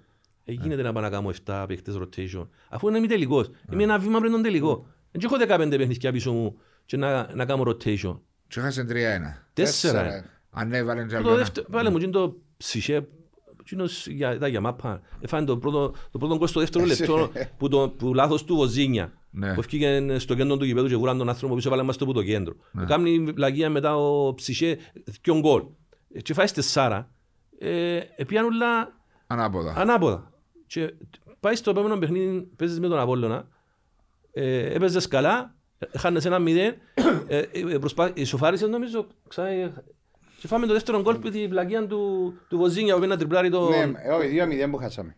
2-0 και έγινε 2-1 στο τέλος. 2-1 στο τέλος, ναι. Ναι, αλλά εμείς και αν ήταν 1-0... Ναι, διαφορετικό. Διότι ήμασταν πολλά καλοί, πιέζαμε τον Απόλλων. Και μετά έρθει ο επαναληπτικός, έφαγε την αποβολή. Ακριβώς. Είναι κανούλα θάλασσα. Η αμφισβήτηση ξεκίνησε που είχαμε, γιατί στο τέλος δεν έπιανε τίποτε βάσου. Ίσως και στους πιο στόχους δεν έπιανες τίποτε. Ενώ εύκολα μπορούσες να πιάσεις το κύπελλο. Ήταν να πάεις τελικό με την ανόρθωση. Εντάξει, αλλά να σου πω κάτι. Η αλήθεια να λέγεται, και εγώ σαν ουδέτερος, παρακολουθώντας το πρωτάθλημα πέρσι, η ΑΕΛ έπαιξε πολλά καλύτερων ποδόσφαιρων από ό,τι παίζει φέτος. Αναμφίβολα. Ναι. Είχε φτάσει να ήταν η τριάδα Απόλλων ΑΕΛ Ομόνοια να διεκδικεί των τίτλων. Και ήταν και μέσα στο στόχο που λες του κυπέλλου ημιτελικών, κάπου βάλει στόχους. Εγώ νομίζω έβαλε στόχους και έδειξαν ότι ο κύριος Κέρκες με το συμβούλιο του αποφασίσαν ότι να χτυπήσω το προάθλημα παραπάνω παρά το κύπελλο. Γι' αυτό έκαμε το rotation που λαλίζει ότι το προάθλημα... Το rotation όμως ξανάκαμε το... Θυμάσαι με Σαλαμίνα στο κύπελλο πάλι... Πάλι χάσαμε ένα μηδέ. Όχι, αφήκαν παίχτες έξω και βάλαν τον ΜΑΕ. Και έδραμε τους 3-2, βάλε 2 τέρματα ο ΜΑΕ, βάλε τον 10 λεπτά και βάλε 2 τέρματα και χάσανε στον επαναληπτικό, πάλι με rotation, αλλά προκρίθηκε λόγω του παιχνισκιού του πρώτου. Εντάξει, rotation να κάνω στην την εποχή, Αλλά να κάνω ημιτελικό, ένα βήμα πριν τον τελικό. Διότι... Ας κρατούσα την άμυνα μου τουλάχιστον. Άλλαξα 7 παίκτες της άμυνας. Διότι είναι σημαντικό. Ναι, και φάτηκε 4 και βουρούσα. Το κύπελλο είναι... Ναι, διότι εντάξει, σημαντικό το κύπελλο, αλλά το πρωτάθλημα διάσου παραπάνω ωφέλει όταν βγεις στην Ευρώπη. Εντάξει, ας σου πω κάτι, εμένα την περίοδο. Ναι. Ήταν δύσκολο η ΑΕΛ να πάει πια το πρωτάθλημα. Δηλαδή, δεν εξαρτάτουν αποκλειστικά από εκείνη. Δηλαδή, ήταν η Ομόνια, είχε στο αγωγή παιχνίδι, η Ομόνια, ήταν ο Απόλλωνας, δεν ήταν εύκολο. Ήταν σε δεύτερη μοίρα. Εκτός που το Μάριε, έρχεσαι σε αντιπαράθεση με το τι λένε οι προπονητές πάντα, ότι ρωτούν τους, βλέπεις το παιχνίδι το επόμενο ή το παιχνίδι με τον Απόλλωνα, ας πούμε. Τι θα να σου απαντήσει ο προπονητής. Το επόμενο. Ο Κέρκες δεν ήταν το επόμενο παιχνίδι, ήταν το παιχνίδι με τον Απόλλωνα. Μπορεί να σου πει όμως ταυτόχρονα, όχι κοιτάξτε, παίχτες της ΑΕΛ. Είναι της ίδιας ποιότητας με τους άλλους που έχω. Δεν ήταν της ίδιας ποιότητας. Λέω σου ότι μες στο ρόστερ μου. Βάσο, ήμασταν πρώτοι στον πρώτο γύρο. Είμαι στους τρεις πρώτους που είσαι και εσύ. Και παίζαμε με center back τον Ράσο, με τον Χάριν τον Κυριάκου, με τον Αβραάμ. Τα παιδιά διούσαν την ψυχή τους, ας πούμε. Και είπαμε ότι το Γενάρη να κάνουμε 4 μεταγραφές, χτυπούμε το πρωτάθλημα. Και αποτύχαμε και στις 4. Δηλαδή, εκτός που τον Άντωνη τον Γεωργίου που ήταν και έδωσε νέα πνοή στην επίθεση. Οι άλλοι τρεις ούτε... Ποιοι ήταν οι άλλοι τρεις που έφερε μπερσιά. Ήταν ο Ψυχέ. Ναι, ο Στόπερ, αριστερό μπακ. Στόπερ, ναι. Ήταν 15 κιλά πάνω, θέλαμε τον να το... Στα κιλά μου, δηλαδή. Παίρναμε το στον body line να τον μπαστίνουμε. Επιάμε τον άλλον που θέλαμε που τη δόξαν το παιδί των Πάντιτς. Ναι. Δεν βοήθησε όσο, δεν εγκληματιστήκε. Ήταν καλός παίκτης κοινός. Και έναν Ακβιτάλια, ποιον που θέλαμε. Ο οποίος ούτε πέρασε και δεν άγγιξε. Μα κάνουν 4 μεταγραφές και 3 μου παίξουν, ήταν που θέλω. Εντάξει, η μεταγραφική περίοδος του Γενάρη για μένα ή θα εμβολιαστείς ή δεν θα εμβολιαστείς. Θα κάνω γήμα και να κάνω απλά να λέω ότι έκανα μεταγραφές. Να μην τις κάνω. Να μην τις κάνω. Ναι, εντάξει. Ναι, αλλά εσύ ορισμένος πολύ δύσκολος μήνας. Ο Ιβάνο Γιωβάνοβιτς έλεγε πάντα πολλά δύσκολος μήνας ο Γενάρης. Εσύ όμως... Εγώ θυμώ μετά τον Ιβάν που και ο Τιμούρο και της Σπάγια και ο Δόνης έφεραν παίχτες που έδωσαν προαθλήματα στο ΑΠΟΕΛ. Ασφαλώς. Είστε και τώρα θυμώ μετά ονομάτα. Ναι, έτσι είπα να πιάσεις. Αλλά να πιάσεις τσάμε που να σου κάνει διαφορά έβασου. Ή να όχι τη διαφορά. Έτσι μπορεί καμιά όμως μεταγραφή. Όχι τη διαφορά. Να μπορεί σε εκείνο που είναι τη θέση μου να προσφέρει. Ναι, ακριβώς. Ναι, αλλά δεν μπορείς να κάνεις μια μεταγραφή πάντα με σκοπό να προσφέρει παραπάνω που δεν μπορείς. Και στο παγκόσμιο πρωτάθλημα, στο παγκόσμιο ποδόσφαιρο, άμα δεις μεταγραφές σε κάθε ομάδα, αν κάνουν 8, μπορεί να βγουν και 3. Σωστά. Σίγουρα πάντοτε φέρνεις τους παίκτες με την ελπίδα ότι να παίξουν. Ναι. Αλλά υπάρχουν κάποια δεδομένα τα οποία βλέπεις. Δηλαδή, δεν είδα ότι ο Ψυχέ 10 κιλά πάνω. Γιατί να το φέρω. Όπως ο Τσάβες τώρα. Το Τσάβες κλείσει στον τελευταία στιγμή. Καλός παίκτης, καλό, το ιστορικό του είναι πάρα πολύ καλό. Όμως ο άνθρωπος είναι, έχει κιλά παραπάνω. Πώς είναι να με βοηθήσει, εγώ ήθελα να με βοηθήσει τώρα. Ναι. Και το λάθος, ας πούμε, του Γκέρκες ήταν ότι ενώ φέδωσε, που τα πέρσι μάλλον, όταν χάσαμε και το πρωτάθλημα και το κύπελλο, ευκήκαν και είπαν ότι του χρόνου να δείτε ότι να κάνουμε ομάδα για πρωταθλητισμό. Έδωσε, ναι. Έπαιζες με τον Ράσο και ήσουν μες στους τρεις πρώτους. Ναι. Έφερες παίκτες, δηλαδή ο Τσέποβις. Ο Τσέποβης είναι striker, killer. Το Τσέποβης πρέπει να πάρει στη μάπα ντζάμε όμως. Αφού η μάπα πάει ντζάμε, πώς θα είναι. Και τον που είπε και ο Μάριος, ότι δεν σκοράρει κανένας εκτός που το Τσέποβης. Δεν έχει βοήθεια από τους περιφερειακούς. Γκολ που τους άλλους δεν έχει. Είσαι στον Άντωνη τον Γεωργίου, ο οποίος ήρθε και έκαμε... Εγώ τρέφα τα μάτια μου και λέω, μα τόσο παίχτης είναι παιχταράς. Εξαφάνισες του. Για να παίζει ο Πελέ, ο οποίος δεν μπορεί να τριπλάρει εμένα με 60 χρόνων. Εν το ευκήκαν οι επιλογές οι δικές του, αλλά η διοίκηση ότι ζήτησε έφεραν το και κάνουν την υπέρβαση. Δηλαδή και ο Τσέποβιτς και ο Τσάβες είναι ακριβοί παίχτες. Και ο Μάζουρε είναι ακριβοί παίχτες τούτοι. Εντάξει, ότι η ΑΕΛ... Και στο κομμάτι του τερματοφύλακα. Γίνεται να συνεχίζω με τον Βοζίνια, κάνε μου τις φυλακές που μου έκαναν πέρσι και να συνεχίζω με τον Βοζίνια σαν πρώτον τερματοφύλακα. Θα μείνω μόνο ο δεύτερος τερμαφύλακας είναι ο Ζούχο ρε παιδιά, για όνομα του Θεού. Και εμείς είμαστε με τον Βοζίνια και ο δεύτερος ο Μητσής ο Κεραυνός. Μα ο Κεραυνός μπορεί ο άνθρωπος να αντέξει πορεία πρωταθλητισμού. Όχι, θέλει παιχνίδια πολλά για να αντέξει. Σίγουρα, ναι, χωρίς να έχει παιχνίδια πίσω του. Ναι, δεν ξέρω τα χαρακτηριστικά του, αλλά στο με την ΑΕΛ που τον είδαμε, νιώσαμε τον λίγο έτσι. Ναι, δεν έπαταν καλά. Δεν έπαταν καλά. Με το δίκιο του, είναι αρρώς τράπεζι. Είναι άπειρος. Έχει εμπειρίες. Παράδειγμα, ο Τούμπας της ΑΕΛ, ο οποίος έπαιξε μια χρονιά στην πρώην κατηγορία με την Καρμιέσσα. Έπιαν παιχνίδια. Κοιτάξτε, υπάρχουν πάντοτε οι εξαιρέσεις. Επειδή υπάρχει μια εξαίρεση, πρέπει να παίζουν όλοι. Όχι, ενώ σου ο τερμαφύλακας. Ένα νεαρός. Ο Γερανός δεν έπαιξε πού πότε. Ήταν συνέχεια δεύτερος, τρίτος. Μα πρέπει να πάει να παίξει κάπου. Επήγαινε κάπου μια φορά στο Ζακάζι νομίζω. Έχει το πρόσεξ και έδωσε το δανεικό στην Μπάικ. Που έπαιξε την προηγούμενη χρονιά και ευκάλαν τον κιάσπο πρόσωπο και πέρσι εξαφάνισε τον. Δεν τον έβαλε καθόλου. Έπαιζε ο Ζήνια, κάνουν του κόσμου τις βλακίες. Εντάξει, εκείνο είναι θέμα, ας πω κάτι μακή. Εγώ άμα είμαι προπονητής. Μπορεί να εμπιστεύκουμε εκείνον τον παίχτη, τον τερμοφύλακα εκείνον. Μπορεί να κάνουμε το λάθος του. Δεν διάσου άλλη όμως σίγουρα μετά. Εντάξει, να μου πεις είναι τις βλακίες που έκανε με τα πόθηκα, έφανε ένα πιο κόλ με τα πόθηκα, αλλά μοιράζει παιχνίδι διά ο Βοζίνια που είναι το σύγχρονο ποδόσφαιρο τώρα. Έτσι είναι ότι είναι καλός στις αποκρούσεις και στις εξόδους του. Όχι, στις αποκρούσεις ήταν καλός. Είναι για μένα... Έκαναν πράγματα τα οποία ήταν προηγουμένως. Ο τερματοφύλακας, ο αμυντικός, άμα κάνουν μια βλακία... Εκτίθονται και συνοδεύει τους όλους της ζωής. Ο Βοζίνια είχε κάνει λάθος και στα προηγούμενα παιχνίδια. Έναν παιχνίδι με την Ομόνια θυμούμε, ήταν μπόξεμα αρθωτική και τριπλάρες και μπόξεμα αρθωτική της Ομόνιας. Μα γίνεται τον το πράγμα ρε Βοζίνιο. Εντάξει ήταν στο 95. Έκαλα ρε, μην απέξει ρε. Εμπήγες στο 95 και δεν πας στα 100. Ένα τριπλάρο αν μπορώ. Μα γιατί, ας πω κάτι, μέσα στην δεκαετία του 80, αλλά στην δεκαετία του 2020. Ο Πορτάρης πρέπει να παίζει μάπα. Έτσι είναι. Βάλουμε να παίζει μέσα. Βάλουμε playmaker. Ξέρεις έναν Πορτάρη του Απόλλων, διότι περάσαν και πολλοί εξαιρετικοί Πορτάριδες του Απόλλων. Ο Πάρτο, ο Χιώτης, ο Μπέλετς για μένα ήταν εξαιρετικός τερματοφύλακας που ένα χρόνο έμεινε δυστυχώς. Ο Βάτερμαν. Ο Μπόι Βάτερμαν ήταν ένας από τους 5 καλύτερους τερματοφύλακες στα πόθηκα στην Ευρώπη. Γιατί η σχολή του είναι Ολλανδός που ήταν. Η σχολή Ολλανδική. Μαθαίνουν τους να παίζουν μάπα. Δεξίν αριστερό. Έπαιζε μάπα κάτω από πίεση, έβρισκε τον παίχτη τον αριστερό μπακ και τον δεξί μπακ στα 30-40 μέτρα εμπαγιά, είτε με το αριστερό είτε με το δεξί. Η Ολλανδία έτσι είναι, η σχολή των Ολλανδών έτσι είναι. Απίστευτο πράγμα. Αφού για κατάσταση η εθνική τους που παίζαμε με την Κύπρο, ευκήκε έξω τερμοφύλακα για 8 λεπτά, 10 λεπτά καμία ζέσταμα. Ναι. Έκανε μόνο με αποθηκιά, δεν έπεσε, μόνο μπόθηκια. Πάσα. Και μετά που ρωτήσα γιατί έκαμε το ζέσταμα 8-10 λεπτά. Ξέρουμε ότι το παιχνίδι το σημερινό τερμοφύλακα μόνο με απόθηκια να είναι. Θα κάνει αποκρούση. Και χρειάζεται να πάω να κάνω. Παράξενο η Ολλανδία με την Κύπρο. Να με φόντο δεν να σκολλάνουμε. Με την Ολλανδία είχαμε αναμνήσεις.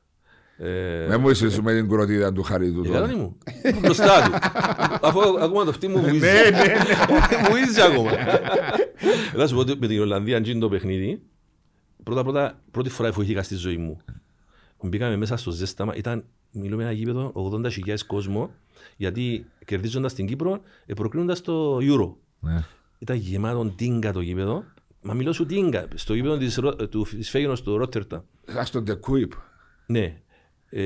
Έφερασαν έναν τραγουδιστή και βάλαν κάτι μεγάφωνα τεράστια μέσα στο γήπεδο και διάν τους ρυθμών της και κοιτάζουν και φωνάζασαι. Yeah. Τότε ήταν σε έξαρση ο χουλιγκανισμός στην Ολλανδία. Ειδικά σε όλες τις χώρες. Μπήκαμε να κάνουμε ζέσταμα. Βλέπουμε τον Γιώργο τον τραγουδιστή και φωνάζω και ξέρω, δεν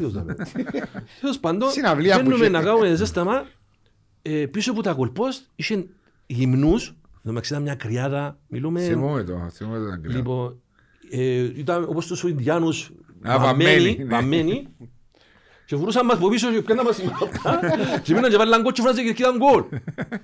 Ήταν ο πρόεδρος των Εθνικών Ομάδων, ο Μάριος Λευκαρίτης.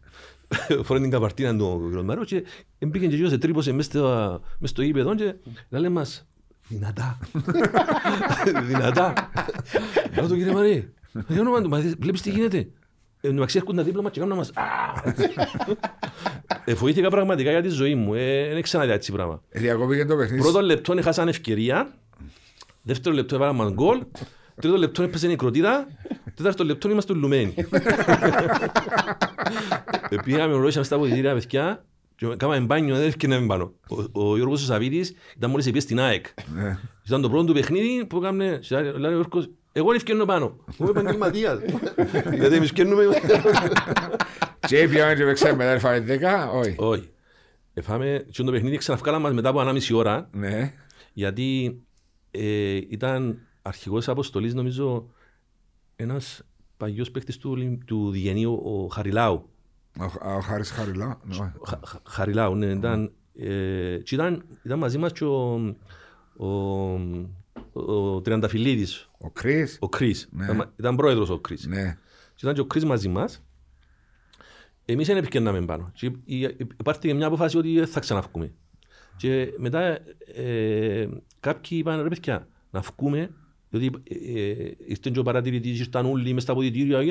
Ανάμιση ώρα λέω σου να ξαναβγούμε πάνω. Ναι. Και είπαν μας ότι ευκάτε, παίξετε, φάτε όσα θέλετε. Και το παιχνίδι να το κερδίσουμε. Αλλά να ευκάτε να παίξετε. Mm. Και ξαναντηθήκαμε και ξαναυκήκαμε. Βγήκαμε έξω, εφωνάζαν 80.000 κόσμος, Κύπρος, Κύπρος, 80.000 κόσμος. Είπαμε μας φάτε όσα θέλετε, έφαμε 8. 8-0, μόνο 8 έφαμε. Και πήγες στη δικαστική με το παιχνίδι. Πήγες στη δικαστική, έπαιζε υπέρ μας, χάσαν το παιχνίδι οι Ολλανδοί και μπήκε μέσα στο παιχνίδι η Ελλάδα. Μπορούσε να προκριθεί και η Ελλάδα. Ναι. Και παίζαν τελευταίο παιχνίδι Ελλάδα-Ολλανδία στη Ρόδο, αν θυμάστε. Τελικά ξανάπαιζε το παιχνίδι και βάλαμε να ξαναπαίξουμε, ναι, βάλαμε να ξαναπαίξουμε και κλεισμένο των θυρών και ξαναπήγαμε. Και χάσαμε 4-0 στο γήπεδο του Άγιαξ, το παλιό, σιόνι. Μιλούμε, δεν μπορείς να σταθείς. Αλλά είναι κόσμος μέσα εδώ έστω. Χωρίς κόσμο, ήταν η ιστορία του Δημήτρη του Μισού, αν δεν ξέρετε. Του Δημήτρη του Μισού. Έπαιζε ο Μισός μπροστά μου, σέντερ μπακ. Μαρκάρισκε, κάνουμε μας το μάθημα, ήταν το πρώτο παιχνίδι του Τάκη του Χαραλάμπους. Κάτσαμε στο μάθημα και λέει ο Τάκης «Παιδιά, έχουμε πληροφορίες ότι δεν παίζει ο Βαν Μπάστεν». Και λέει του «Μισέ, δεν παίζει ο Βαν Μπάστεν». Λέει του «Κύριε Τάκη, μεν μου πεις, άμα παίζει ο Βαν Μπάστεν», λέει του, «μεν μου πεις ποιος είναι να παίξει». Λέει του «Ρε Μισέ, να παίξει ο Μπόσμαν». Ο Μπόσμαν παίξαμε με τις ελπίδες την προηγούμενη χρονιά και χάσαμε 5-0 και βάλαμε και 5. Λοιπόν, πολλά καλός παίκτης, πιο πιεστικός, πιέζει συνέχεια. Ο Βαν Μπάστεν είναι Αγγελίο Βεντέτα, τούτος είναι... Δουλειά και βούρος. Κύριε Τάκη, λέει του, άμα έμπαιζε ο Βαν Μπάστεν, όποιος θα παίξει. Εφάμε 8, έβαλε μας 4 ο Μπόσμαν. Ξαναβάμε να παίξουμε στο επόμενο παιχνίδι το κλεισμένο το θυρό. Κάθομαστε στο μάθημα, λέει ο κύριος Τάκης, «Μισέ». Κύριε Τάκη, με μου πεις τίποτε. Και έμαθα τον έντος παίζει. 4-0, έβαλε μας τα 3. Ο Μπόσμαν ήταν και ο ποδοσφαιριστής που άλλαξε. Όχι, είναι Κίνος. Ένα άλλος Μπόσμαν. Βέλγος Κίνος. Αν έχεις δίκιο, μπράβο. Βέλγος που άλλαξε την ροή του. Το μεταγραφό. Βέλγος Κίνος. Ο σέντερφορ ο Μπόσμαν. Έπαιξε και... Κάμε μεγάλη εγκαλία. Ιταλία που πήγε. Ναι. Πήγε Μίλαν νομίζω. Εφτάσαμε τα δυο τα λεωφορεία δίπλα-δίπλα μες στο γήπεδο. Γιατί... Στο δεύτερο παιχνίδι. Στο πρώτο παιχνίδι. Στο Φέιενορντ. Είχε τόσο πολύ κόσμο που πήραν μας υποτίθεται πως το αυτοκινητόδρομο για να πάμε στο γήπεδο. Και στον αυτοκινητόδρομο επήξαμε μέσα σε λεωφορεία. Είχαμε αστυνομία πιο μπροστά περιπολικά με τους μοτόρες και πιο πίσω και συνοδεύκαμε και ανοίγαν μας δρόμο συνέχεια για να πάμε. Και βλέπαμε τα λεωφορεία και λαλιτήριο. Και ρωτάμε τους, μα πού πάνε τούτοι ουλί, και ρωτάμε στο γήπεδο. Μα λεωφορεία δεν ξαναδιά τόσο λεωφορεία. Όταν μπήκαμε στο γήπεδο, το γήπεδο της Φέιενορντ, εσύ κατά παχτήνει η οποία ανήει και φκένεις καγιά και πιάνεις ιδέως. Δηλαδή βλέπεις το γήπεδο, τίνκα, είναι ποδοσφαιρικό γήπεδο. Δηλαδή δεν υπάρχει ταρτά. Και προσφέρεται, πάντα η εθνική τους παίζει στο γήπεδο της Φέιενορντ, γιατί προσφέρεται και η Φέιενορντ, ο παδί της, είναι από τους πιο φανατικούς στην Ολλανδία. Χούλικανς πολλά. Ναι, είχαν πολλή έξαρση, χούλικανισμού. Δεν θέλουν να δουν τον Άγιαξ, γενικά το Άμστερνταμ, ούτε την PSV δεν θέλουν να δει. Αλλά πρώτη φορά νιώσαμε έτσι διόση. Και φτάσαμε τα δυο τα λεωφορεία δίπλα-δίπλα, μες στο γήπεδο. Ξερικητούν και κατεβήκαμε εμείς. Πρέπει να δούμε και τους παίκτες τους, αφού ήταν κατεβαίνει ο Γκούλιτ, 2 μέτρα. Κατεβαίνει ο Ράικα, 2 μέτρα. Κατεβαίνει ο πορτάρις τους 2 μέτρα. Είχαν ένα σπέλπος, έπαιζε center back, ήταν όπως το τσεκούρι, 2 μέτρα. Λέω τους, εγώ παιδιά, sorry, πρέπει να κάνετε λάθος. Με το ποδόσφαιρο ή με τους μπασκετμπολίστες. Παιδιά, η άνομα του χειρένει έτσι ομάδα, ήταν... Φοητσάρικη. Ναι, ήταν... Και ακόμα λείπεν και ο Βαν Μπάστεν. Φαντάσου. Δηλαδή Κούμαν, Ράικαρτ, Γκούλιτ, Βαν Μπάστεν, ποιοι έμπονοι ήταν. Μπόσμαν μπροστά. Ήταν και Overmars και τούτοι τότε. Όχι, ναι, καλό. Overmars δεν ήταν. Ήταν μετά τούτοι. Αλλά εν τούτοι που πιάνε το τελικό με τον Βαν Μπάστεν τον γκολ μέσα στη Ρωσία. Το 88. Στη Γερμανία, sorry. Με παίζαμε τη Ρωσία. Παίζαμε Ρωσία στον τελικό. Στον τελικό, ναι. Ναι, αλλά στα Euro ήταν στη Γερμανία. Ναι, ήταν στο Μόναχο, το παλιό γήπεδο του Μόναχου. Και σε κοουλάρες του κολόρα του Βαν Μπάστεν που ήταν στον αέρα. Ύστερα παίξαμε με την Ελλάδα, όταν μας έδεραν εμάς και ήταν σίγουροι, παίξαν στη Ρόδο και έδεραν και την Ελλάδα, νομίζω 3-0, 3-2, κάτι τέτοιο. Ήταν πολύ καλή ομάδα. Μας με τώρα έρχομαστε πίσω στα δικά μας. Δεν μου θεωρείς φέτος το πρωτάθλημα έτσι, έναν περίεργο πρωτάθλημα. Και οι άλλοι, ότι το επίπεδο είναι χαμήλωσε πολλά. Δηλαδή, βλέπεις ποδόσφαιρο και δεν το ευχαριστιέσαι. Ναι. Κάθεσαι στην τηλεοράση και βαρκέσαι. Δεν ξέρω για ποιο λόγο. Ίσως, εγώ νομίζω ότι είναι μεγαλώσαν οι μικροί, πέσαν οι μεγάλοι. Και τούτον ξαναϋπόθηκε. Ναι. Συμφωνώ με τον την τοποθέτηση. Δηλαδή, απλά βλέπεις ομάδες με μέτριους παίχτες. Εντάξει, καλό το ότι είναι ανταγωνιστικό. Αλλά εσμικρηθήκαν πολλά διαφορές. Δηλαδή το που λέγεις αν ανεβαίναν οι μικροί πιο πάνω, να θεωρήσω και πιο ωραίο θέαμα. Δεν υπάρχει το θέαμα. Δεν υπάρχει θέαμα, ναι. Δηλαδή που τα 6 παιχνίδια που είχαμε το Σαββατοκυριακό ήταν πιο πρόσφατα. Ξεκινήσω από το Άρης Ολυμπιακός, να πάω στο Σαββάτου Δόξα-ΑΕΚ, να πάω στο μετά... Ήταν μόνο το ανόρθω τσιπάκ το οποίο ήταν το σκορ. Κράτησε το σκορ, ναι. Η ΑΕΚ, δεν ήταν η ΑΕΚ των αλλαγωνιστικών, αλλά στο Ρελαντί έβαλε 4 γκολ. Από ΑΕΛ Πάφος ήταν ένα ανούσιο παιχνίδι με μηδαμινές ευκαιρίες. Ο Απόλλωνας στο δεύτερο ημίχρονο έπαιξε με Ινάχνα. Τελευταίο 25 λεπτό. Εγώ είδα το παιχνίδι του, το μοναδικό παιχνίδι που είδα. Εντάξει, ο Απόλλωνας ήταν καλύτερος, σίγουρα, αλλά.